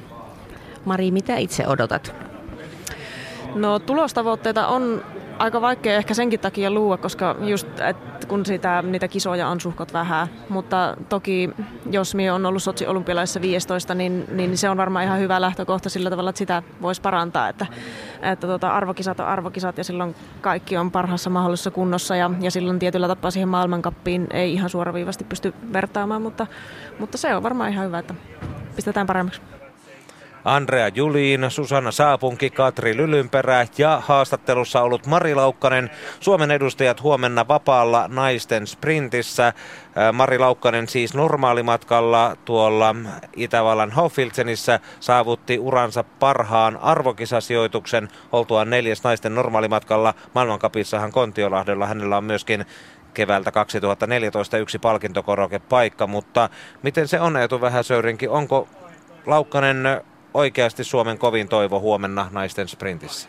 No kyllä ainakin omasta mielestä on ilman muuta kovin, että, että tuota, ainut vaan, että miten, miten tuota, rankat MM-kisat takana ja matkustanut sieltä takaisin tänne, tänne Suomeen, niin miten sitten MM-kisat painaa sitten Marilla jaloissa, että se on vähän semmoinen saattaa olla yksi, yksi joka, joka vaikuttaa vaikuttaa suoritukseen, mutta toivottavasti ei, ei vaikuta. Että kattelin tuossa treenejä, kun Mari hiihti, niin tosi hiljaa näytti hiihtävän. Että pari, paria vetoja otti, semmoisia nopeita vetoja, mutta varmasti yritti vaan, vaan palautella ja saada lihasta vireeseen huomiselle. Onko suomalaisnaisille ihan toivotonta menestys vapaan tyylin sprintissä? No mitali, mitali olisi kyllä, se, se, täytyy sanoa, että se olisi superyllätys, että kyllä se tuohon Marin varaan ja, ja tuota, jos parantaa sitä 15 sijaa, niin, niin on hyvä, että tuo ennemminkin tuo parisprintti on se, se mitalimahdollisuus Suomella. Harmi vaan, että Krista jäi sitä pois. Niin, siellä sitten sunnuntaina naisten puolella Kerttu Niskanen ja Aino-Kaisa Saarinen ja miehissä sitten parisprintissä sunnuntaina hallitsevat olympiavoittajat Iivo Niskanen ja Sami Jauhojärvi, mutta on siellä torillakin yksi olympiavoittaja Yle puheen urheiluillan suorassa haastattelussa, vai kuinka Niina Vanhatalo? No kyllä se näin on. Kyllä täältä olympiavoittajakin löytyy. Ja miten sattukin, että tästä joukosta törmäsikin sitten Toni Niemiseen, joka täällä nyt nauttii lumisateessa, tuulessa ja tuiskussa avajaistunnelmasta vai nauttiiko, minkälaiset fiilikset Toni on? Totta kai nauttii, että on sitä pitkään jo odotettu, että nämä kisat käynnistys ja nyt käynnistyy, niin eikä tästä voi olla nauttimatta. Lahtelaiset on täyttänyt tori ja siellä avajaisohjelma pyörii taustalla, niin tässä on fiilistä. Niin, mä yritin vähän kysellä, että onko tästä suomalaista sisua, että kelistä huolimatta, niin kyllä torille avajaisia tullaan seuraamaan. Mä luulen, että se on just näin, että ei ole, ei ole nyt kelillä väliä, että vaikka vähän lunta tulee ja, tulee ja tuiskuttaa, niin tota, se ei häiritse yhtään tätä tunnelmaa. Et mä luulen, että mä en ole ainut lahtelainen, joka on odottanut, että kotipitäjillä saadaan kisat käyntiin ja eletään sitten niin kuin seuraavat puolitoista viikkoa talviurheiluhuumaa. Näin se on, sitä mekin odotamme tietysti. Ja, äh, no, Lahti ei ole ensimmäistä kertaa MM-hiihtojen isäntänä ja itsekin Olet ollut mukana jo vuonna 1989 13-vuotiaana koehyppäjänä. Minkälainen kokemus se oli silloin? Se oli mulle vahva, vahva kokemus, että tietysti niin kuin vuonna 1978 niin vanhempien kanssa muutin silloin se kisakylä heti kisojen jälkeen. Siitä ajasta mulla ei ole mitään muistikuvaa, mutta sen jälkeen Salpausselän kisoissa ja tuossa Hyppyrimäkeen juuressa kasvaneena, niin 89 kisat oli mulle iso juttu. Mä pääsin itse olemaan siellä koehyppäinä ensimmäisen kerran. Hyppäsin ensimmäisen kerran se tuosta Lahden legendaarisesta betonista siinä justi ennen surmain kilpailu alkua. Pääsin seuraamaan ja näkemään, kokemaan sen ihmispaljouden, se tunnelma. Ja lapsuuden idoli Puikkosen Jari vielä voitti sen kisan, niin se on jotenkin itselle jäänyt niin vahvasti mieleen, että silloin mä päätin vaahtosammuttimen kokoisena nulikkana siellä rinteen vieressä. Mä haluan itsekin olla joskus tuolla ja onneksi siinä sitten kävi niin, ehkä nopeammin kuin silloin kuvittelinkaan. Mutta kotona et ole päässyt kisaamaan. Eli koti MM-kisoja, niissä ei ole tullut kisattua. Ei ole MM-kisoja, että ne nyt valitettavasti kiertää. Että 2001 sitten ihan viime metreillä tipuin joukkueesta. Olin maajoukkueen mukana silloin, mutta meillä oli kova porukka ja käytiin tiukkaa karsintaa. Ihan viime metreillä mä putosin ja silloin mä tein sitten edelleen kohipäin hommia ja tein joukkueen eteen töitä, että mä testasin vielä voiteita hiontoja siinä viime hetkellä ennen kilpailuja ja sille oli niin kuin mukana joukkoissa, mutta en päässyt itse kilpailemaan. Että jos jotain jää niin kuin hampaankoloon, niin ehkä se, että ei natsannut tänäkään vuonna. Niin, koska poltetta ja yritystä kyllä oli. Toni, mites, mihin se niinku kariutui? No se kariutui tietysti moneen juttuun. Että, tota, mulla nyt tietysti tuli niinku henkilökohtaisessa elämässä sen verran haasteita, että, että tota, ne vaikeutti sitä projektia. Ja, ja reenaamaan pääsin kyllä ihan hyvin, mutta kilpailemaan en ole vielä päässyt, että kevätkaudella varmaan kilpaillaan. Ja, ja pyrkimys on siihen, että ensi kesänä tehdään töitä ja hypätään ja katsotaan mihin se johtaa, mutta, mutta tota, kotikisoissa en päässyt kokemaan sitä niin kuin viimeistä, viimeistä silausta siihen, mutta kumminkin valtavia elämyksiä täällä ja edelleen, hei, saan olla mukana kisatouhussa ja huumassa. Nyt täytyy vähän silti peilata ö, tätä tulevaa kisarupeamaa siltä, että minkälaista se tulee olemaan siellä Mäkimontussa. Pu- sanoit juuri sitä 89, olit todistamassa Jari Puikkosen voittoa ja 2001 Suomen joukkuehan nappasi täällä mitalleja ja joukkue. Ja toi Monttu on aina ollut täynnä mäkikisoissa, mutta nythän tilanne on kyllä vähän toinen. Millä mietteillä sä katsot tätä mäkihypyn tilannetta? Tietysti se on toinen, mutta ei nyt jäädä rypemään sinne kurjuuteen. Että mun mielestä, että jos mä haluan jotain sitä toiveita niin kuin suomalaiselle yleisölle, niin muistellaan vähän ja kunnioitetaan niitä perinteitä. Ja nyt me, meidän pojilla on ollut tietysti ongelmia ja haasteita ja menestys ei ollut sitä, mitä me odotetaan, niin nyt meillä on kaikilla kumminkin mahdollisuus äänestää jaloillamme. Eli mennään sinne Monttuun ja kannustetaan poikia. Se on kumminkin paras paikka antaa niin kuin oma tukensa siihen, että kyllä täältä vielä noustaan. Ja toinen asia on se, että pitää muistaa, että mäkihypyssä tapahtuu yllättäviä asioita ja nopeastikin hyviä asioita, jos niiksen on tapahtua.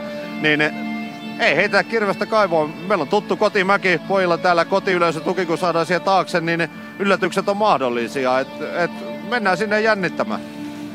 Niin, me tehdään. Toivotaan, kaikki kuulivat nyt tämän viestiä ja tulevat sitten seuraamaan. Mitä itse itse asiassa odotat nyt tuolta mäestä tai ylipäänsä näistä kisoista? Tietysti mä odotan paljon. Mä toivon sitä, että meidän joukkueella lähtee ikään kuin se pyörä pyörimään heti oikeaan suuntaan. Et tulee heti alkuun vähän onnistumisia. Saadaan joukkueen sisällä semmoinen hurmoshenki. Myöskin niin kuin otettua sitä yleisökin mukaan siihen samaan hurmokseen. Silloin urheilussa niin pystytään uskomattomiin tuloksiin, mutta jos ajatellaan, niin kyllähän niin kuin tietysti jos varmoja mitalleja niin hiidon puolella kun naisten viesti, niin se nyt pitäisi olla niin kuin Suomelle varattu jo. Ja siellä henkilökohtaisiin mitallisi, mitallisijoihin on mahdollisuuksia. Muutama venyminen siihen päälle, niin me päästään viiteen kuuteen mitalliin, niin eikö meidän kelpaa kaikkien silloin ainakin puoliksi takkiakin tuuletella tuolla Montussa? Jes, tämä kuulostaa hyvältä. Hei kiitos Toni ja aivan nautinnollisia MM-hiihtoja sullekin. Kiitoksia.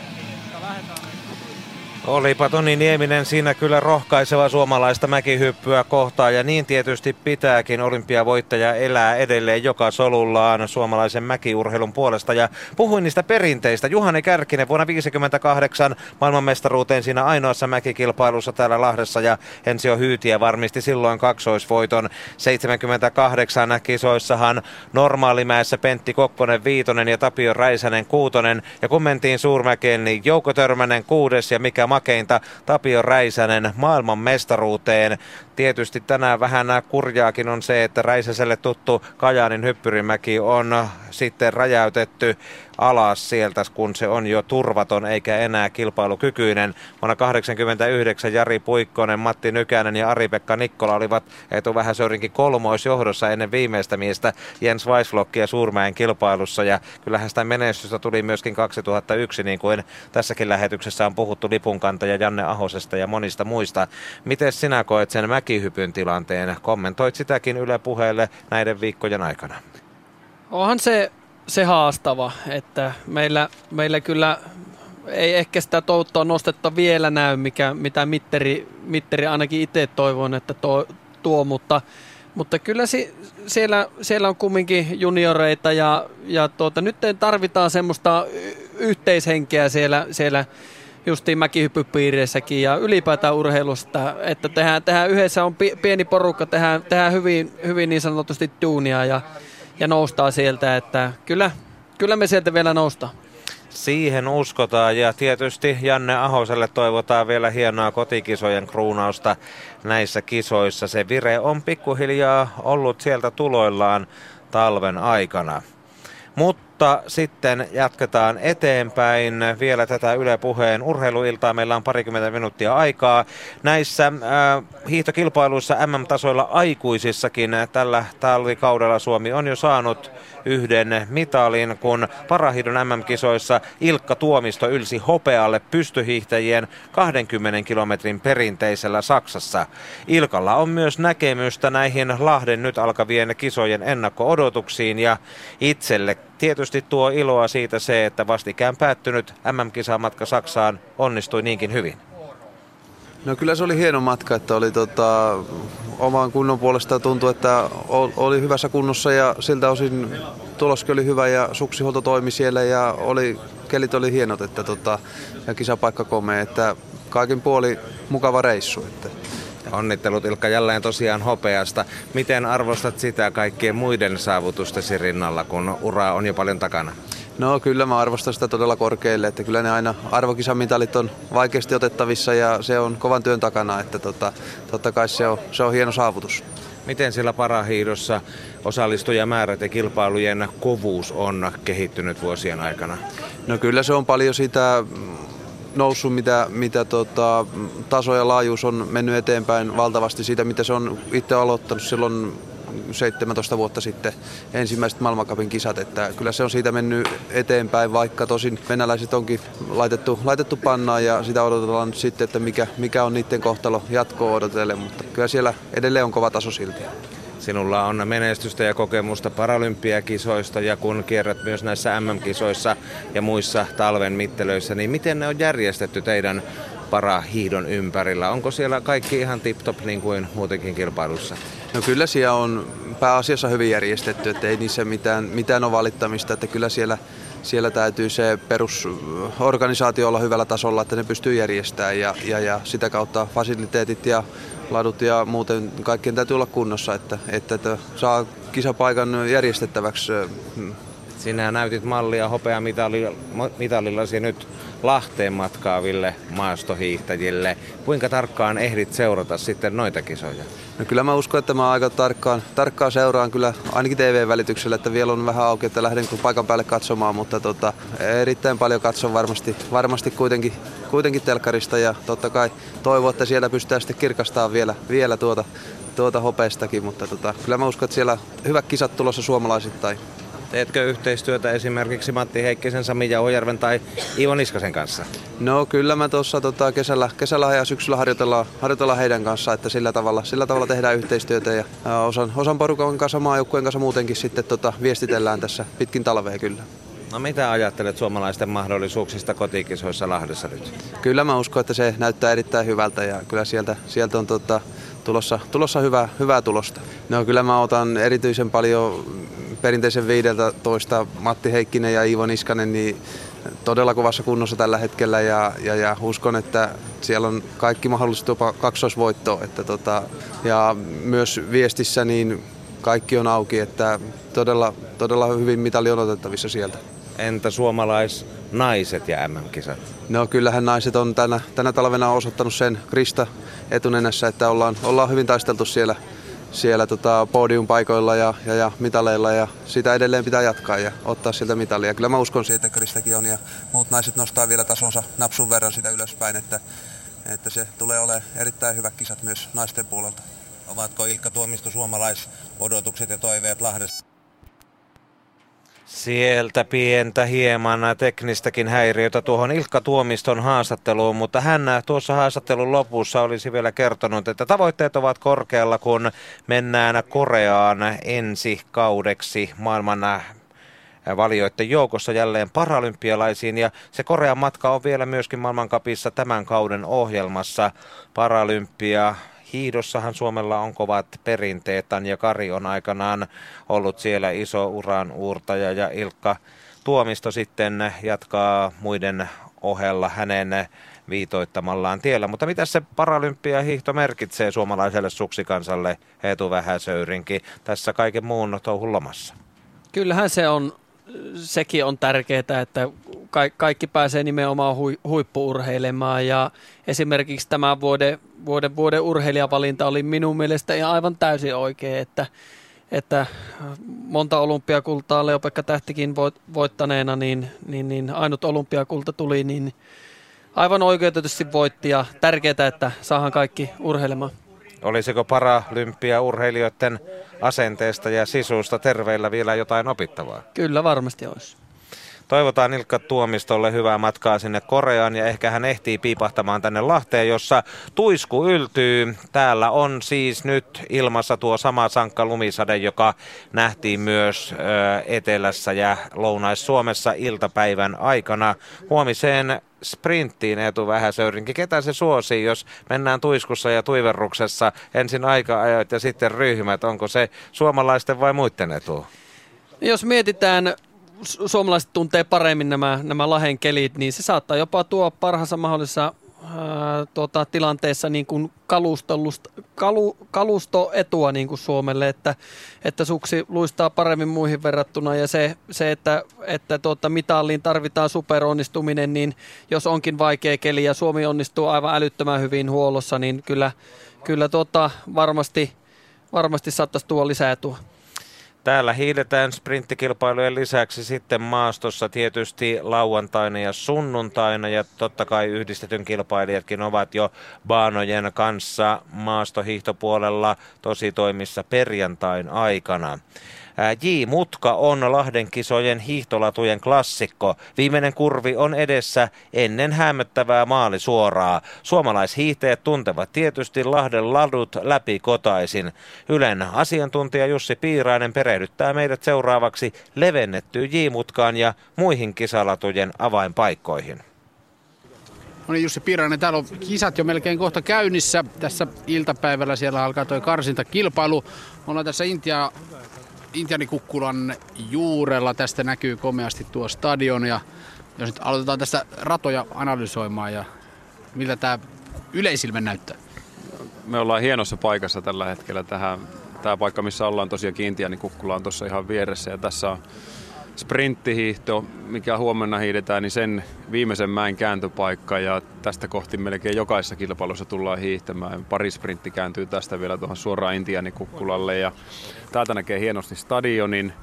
Tästä näkee suurimman osan parisprinittiradasta, mitä hiidetään sitten sunnuntaina. Ja tässä on semmoinen paikka, että kun tuolta Montusta lähtee semmoinen yleisön pauhu nousemaan, kun se on täynnä ihmisiä, niin se on mahtava se ääniaalto, kun se tulee tänne ylös.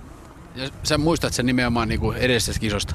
Joo, Lahti 2001 MM-kisoissa silloin niin satu olemaan just tässä kohdassa, kun hiitti naisten takaa jonka Virpi Kuitunen silloin voitti. Ja se äänimassa, kun ne hiihtäjät laskeutu tuolta J-mutkasta kohti kohti stadionin oli valtava ja se tuli se ääni aalto, se niin kuin tunsi, tunsi eikä pelkästään kuullut sitä ääntä. No tietysti J-mutka mainitsit tuossa sehän, että on se klassinen. Nyt sitä on levennetty ja raporttien mukaan saattaa kolmekin hiihtäjä mahtuu rinnakkain. No, mitä mieltä olette tästä uudistuksesta? Se on leveämpi kuin mitä se silloin aikanaan oli. Siinä, jossakin vaiheessa siinä oli semmoinen vielä, vielä tota, kallistus, joka helpotti sitä kääntämistä. Nyt se kallistus on otettu pois. Siinä mahtuu useampi leve tuota, rinnakkain, mutta kuitenkin niin siinä on hyvällä ajolinjalla niin pystyy estämään sieltä sivulta tulijat, jotenka jotenka ei siihen loppujen lopuksi niin käytännössä niin yksi tai kaksi, siinä kuitenkin yhtä aikaa kannattaa olla vierekkäin. Eli kyllä se vaatii niinku rohkeutta totta kai ja sitä niinku pokkaa mennä sinne. Vaatii rohkeutta ja vaatii myös toisen hiihtäjien kunnioittamista, ettei ei tule niitä kolareita, koska siinä, jos sinne joutuu kolauttelemaan, niin menettää, sen lisäksi että toinen menettää asemansa, niin itsekin voi pilata kisassa. No, suomalaishiihtäjät tässä nyt on uutisoitu, muuttanut tänne Lahden liepeille asumaan. Tuntee kaikki jauharvit, että jokaisen notkelman muun maassa monen muun hiihtäjän tavoin, niin minkälaisena etuna sä näet tänne, että nämä tosiaan on tutut nämä Lahden ladut? Kyllä se niille hiihtäjille, jotka näihin on päässyt tutustumaan enemmän, niin aina semmoisia ylimääräisiä sekunteja täältä voi kaivaa joistakin kohti mitä ei välttämättä sellaiset hiihtäjät ole sitten saanut sitä etua, jotka täällä on vähemmän käynyt. Osataan ne taktiset kohdat ja tekniset kohdat sitten toteuttaa sillä kilpailussa halutulla tavalla. Ja ne voi olla niitä ratkaisevia sitten ihan niiden kärkisijoitusten osalta. No jos lähdetään ihan niin kisa kisalta tästä vähän purkamaan sprintti. Ollaan tässä tosiaan, missä nämä kilpailijat kääntyy ennen, tota, tai ne ei edes mene tietenkään tuonne Intianin kukkulalle, niin mitkä ne niin tärkeimmät paikat sprintin kannalta?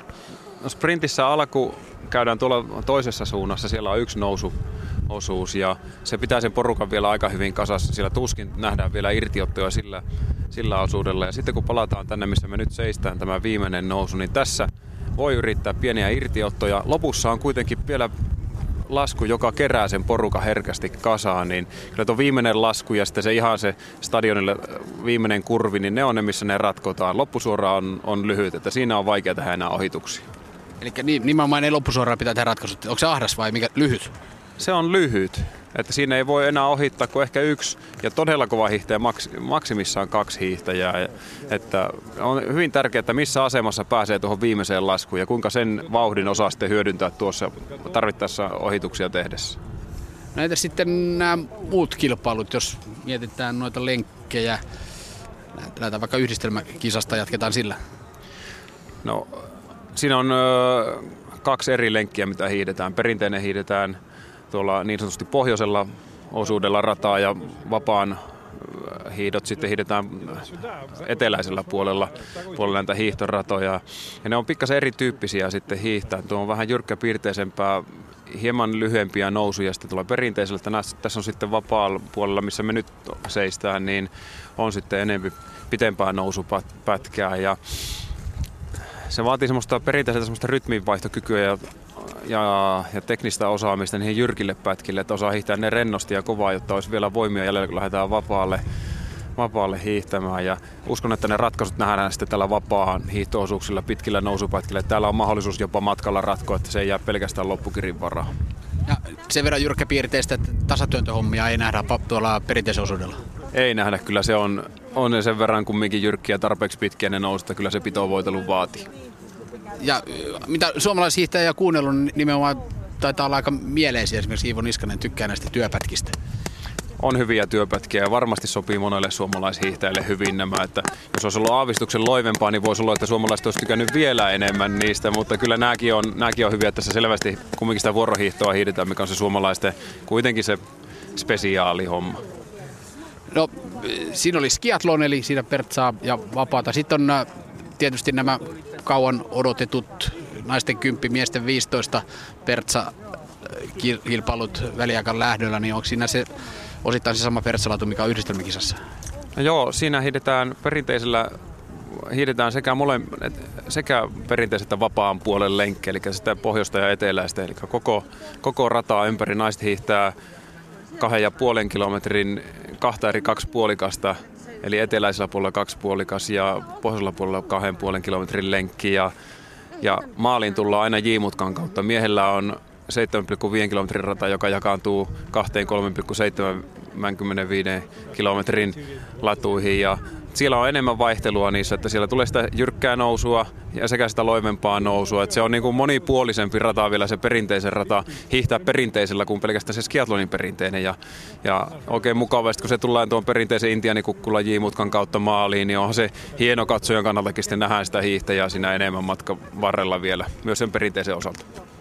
No sitten tietysti kuninkuusmatkat 30 kilsaa, 50 kilsaa on vapaalla täällä Lahdessa yhteislähtönä. Miltä ne radat vaikuttaa?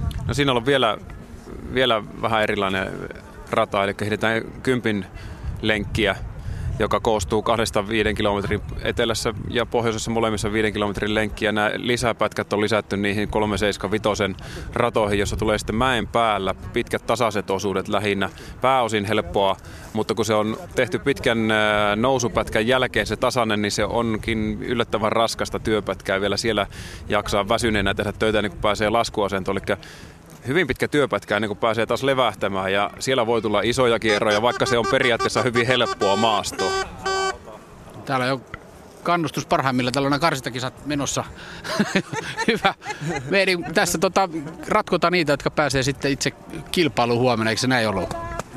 Ekto, eksottisimpia hiihtomaita. Joo, tässä hiidetään nyt sitten eh, niitä, ketkä pääsee hiihtämään sitä perinteisen 10 ja 15 sitten ensi, ensi viikolla, niin nyt, nyt katsotaan, että kenellä se kunto riittää sinne näiden huippujen sekaan. Ja näistä olikohan se nyt viisi parasta kummastakin sukupuolesta pääsee vai peräti kymmenen sitten siihen varsinaiseen kilpailuun. Mutta täällä on yleisöä mukavasti paikalla, että oikeastaan täällä on toistakymmentä tuhatta ihmistä nyt seuraavassa näitä hiihtoja. On varmasti todella hieno kokemus näille urheilijoille, jotka on päässyt mukaan. Hei, loppu vielä tästä kelistä. Sä oot käynyt tietysti tutustumassa latuihin tässä viime päivien aikana. Jos Suomesta ennakoidaan nopeasti sprinttikisaa, niin tota, lunta on luvassa.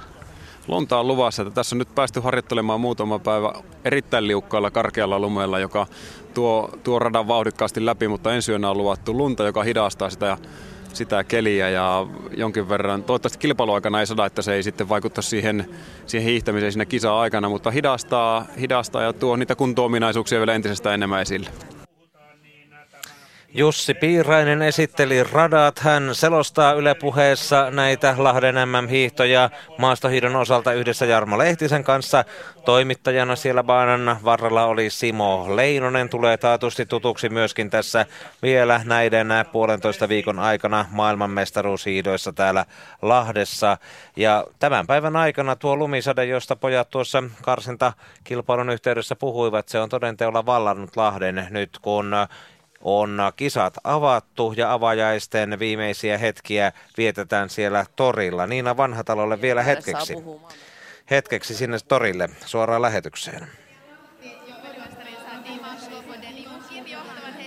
Täällä ollaan viimeisiä jo viemässä. Pienet ilotulituksetkin on jo paikalle saapuneelle yleisölle näytetty ja hyvinhän yleisö täällä on kuitenkin tästä vähän haastavammasta olosuhteista huolimatta niin pysynyt kyllä näitä avajaisia seuraamassa, joka on siis aivan näillä hetkillä päättymässä. Ja tunnin mittainen ohjelma tähän tässä oli ja tietysti viralliset protokollat on hoidettu eli muun muassa edellisten kisojen Falunin edustaja Anders Södergren luovutti täällä sen FIS-lipun FIS-presidentti Gianfranco Kasperille, joka sitten puolestaan luovutti sen Suomen hiihtoliiton puheenjohtajalle Jukka-Pekka Vuorelle. Ja kuten kuulitte lähetyksessä, niin tasavallan presidentti Sauli Niinistö piti avajaispuheensa ja urheilijoiden puheenvuoron esitti puolestaan sitten Sami Jauhojärvi. Ja sen jälkeen täällä on ollut tanssiesityksiä ja tanssiesityksillä vielä jatketaan, eli vaikka yleensä aina on totuttu siihen, että avajaiset päättyvät ilotulituksiin, niin nyt tällä kertaa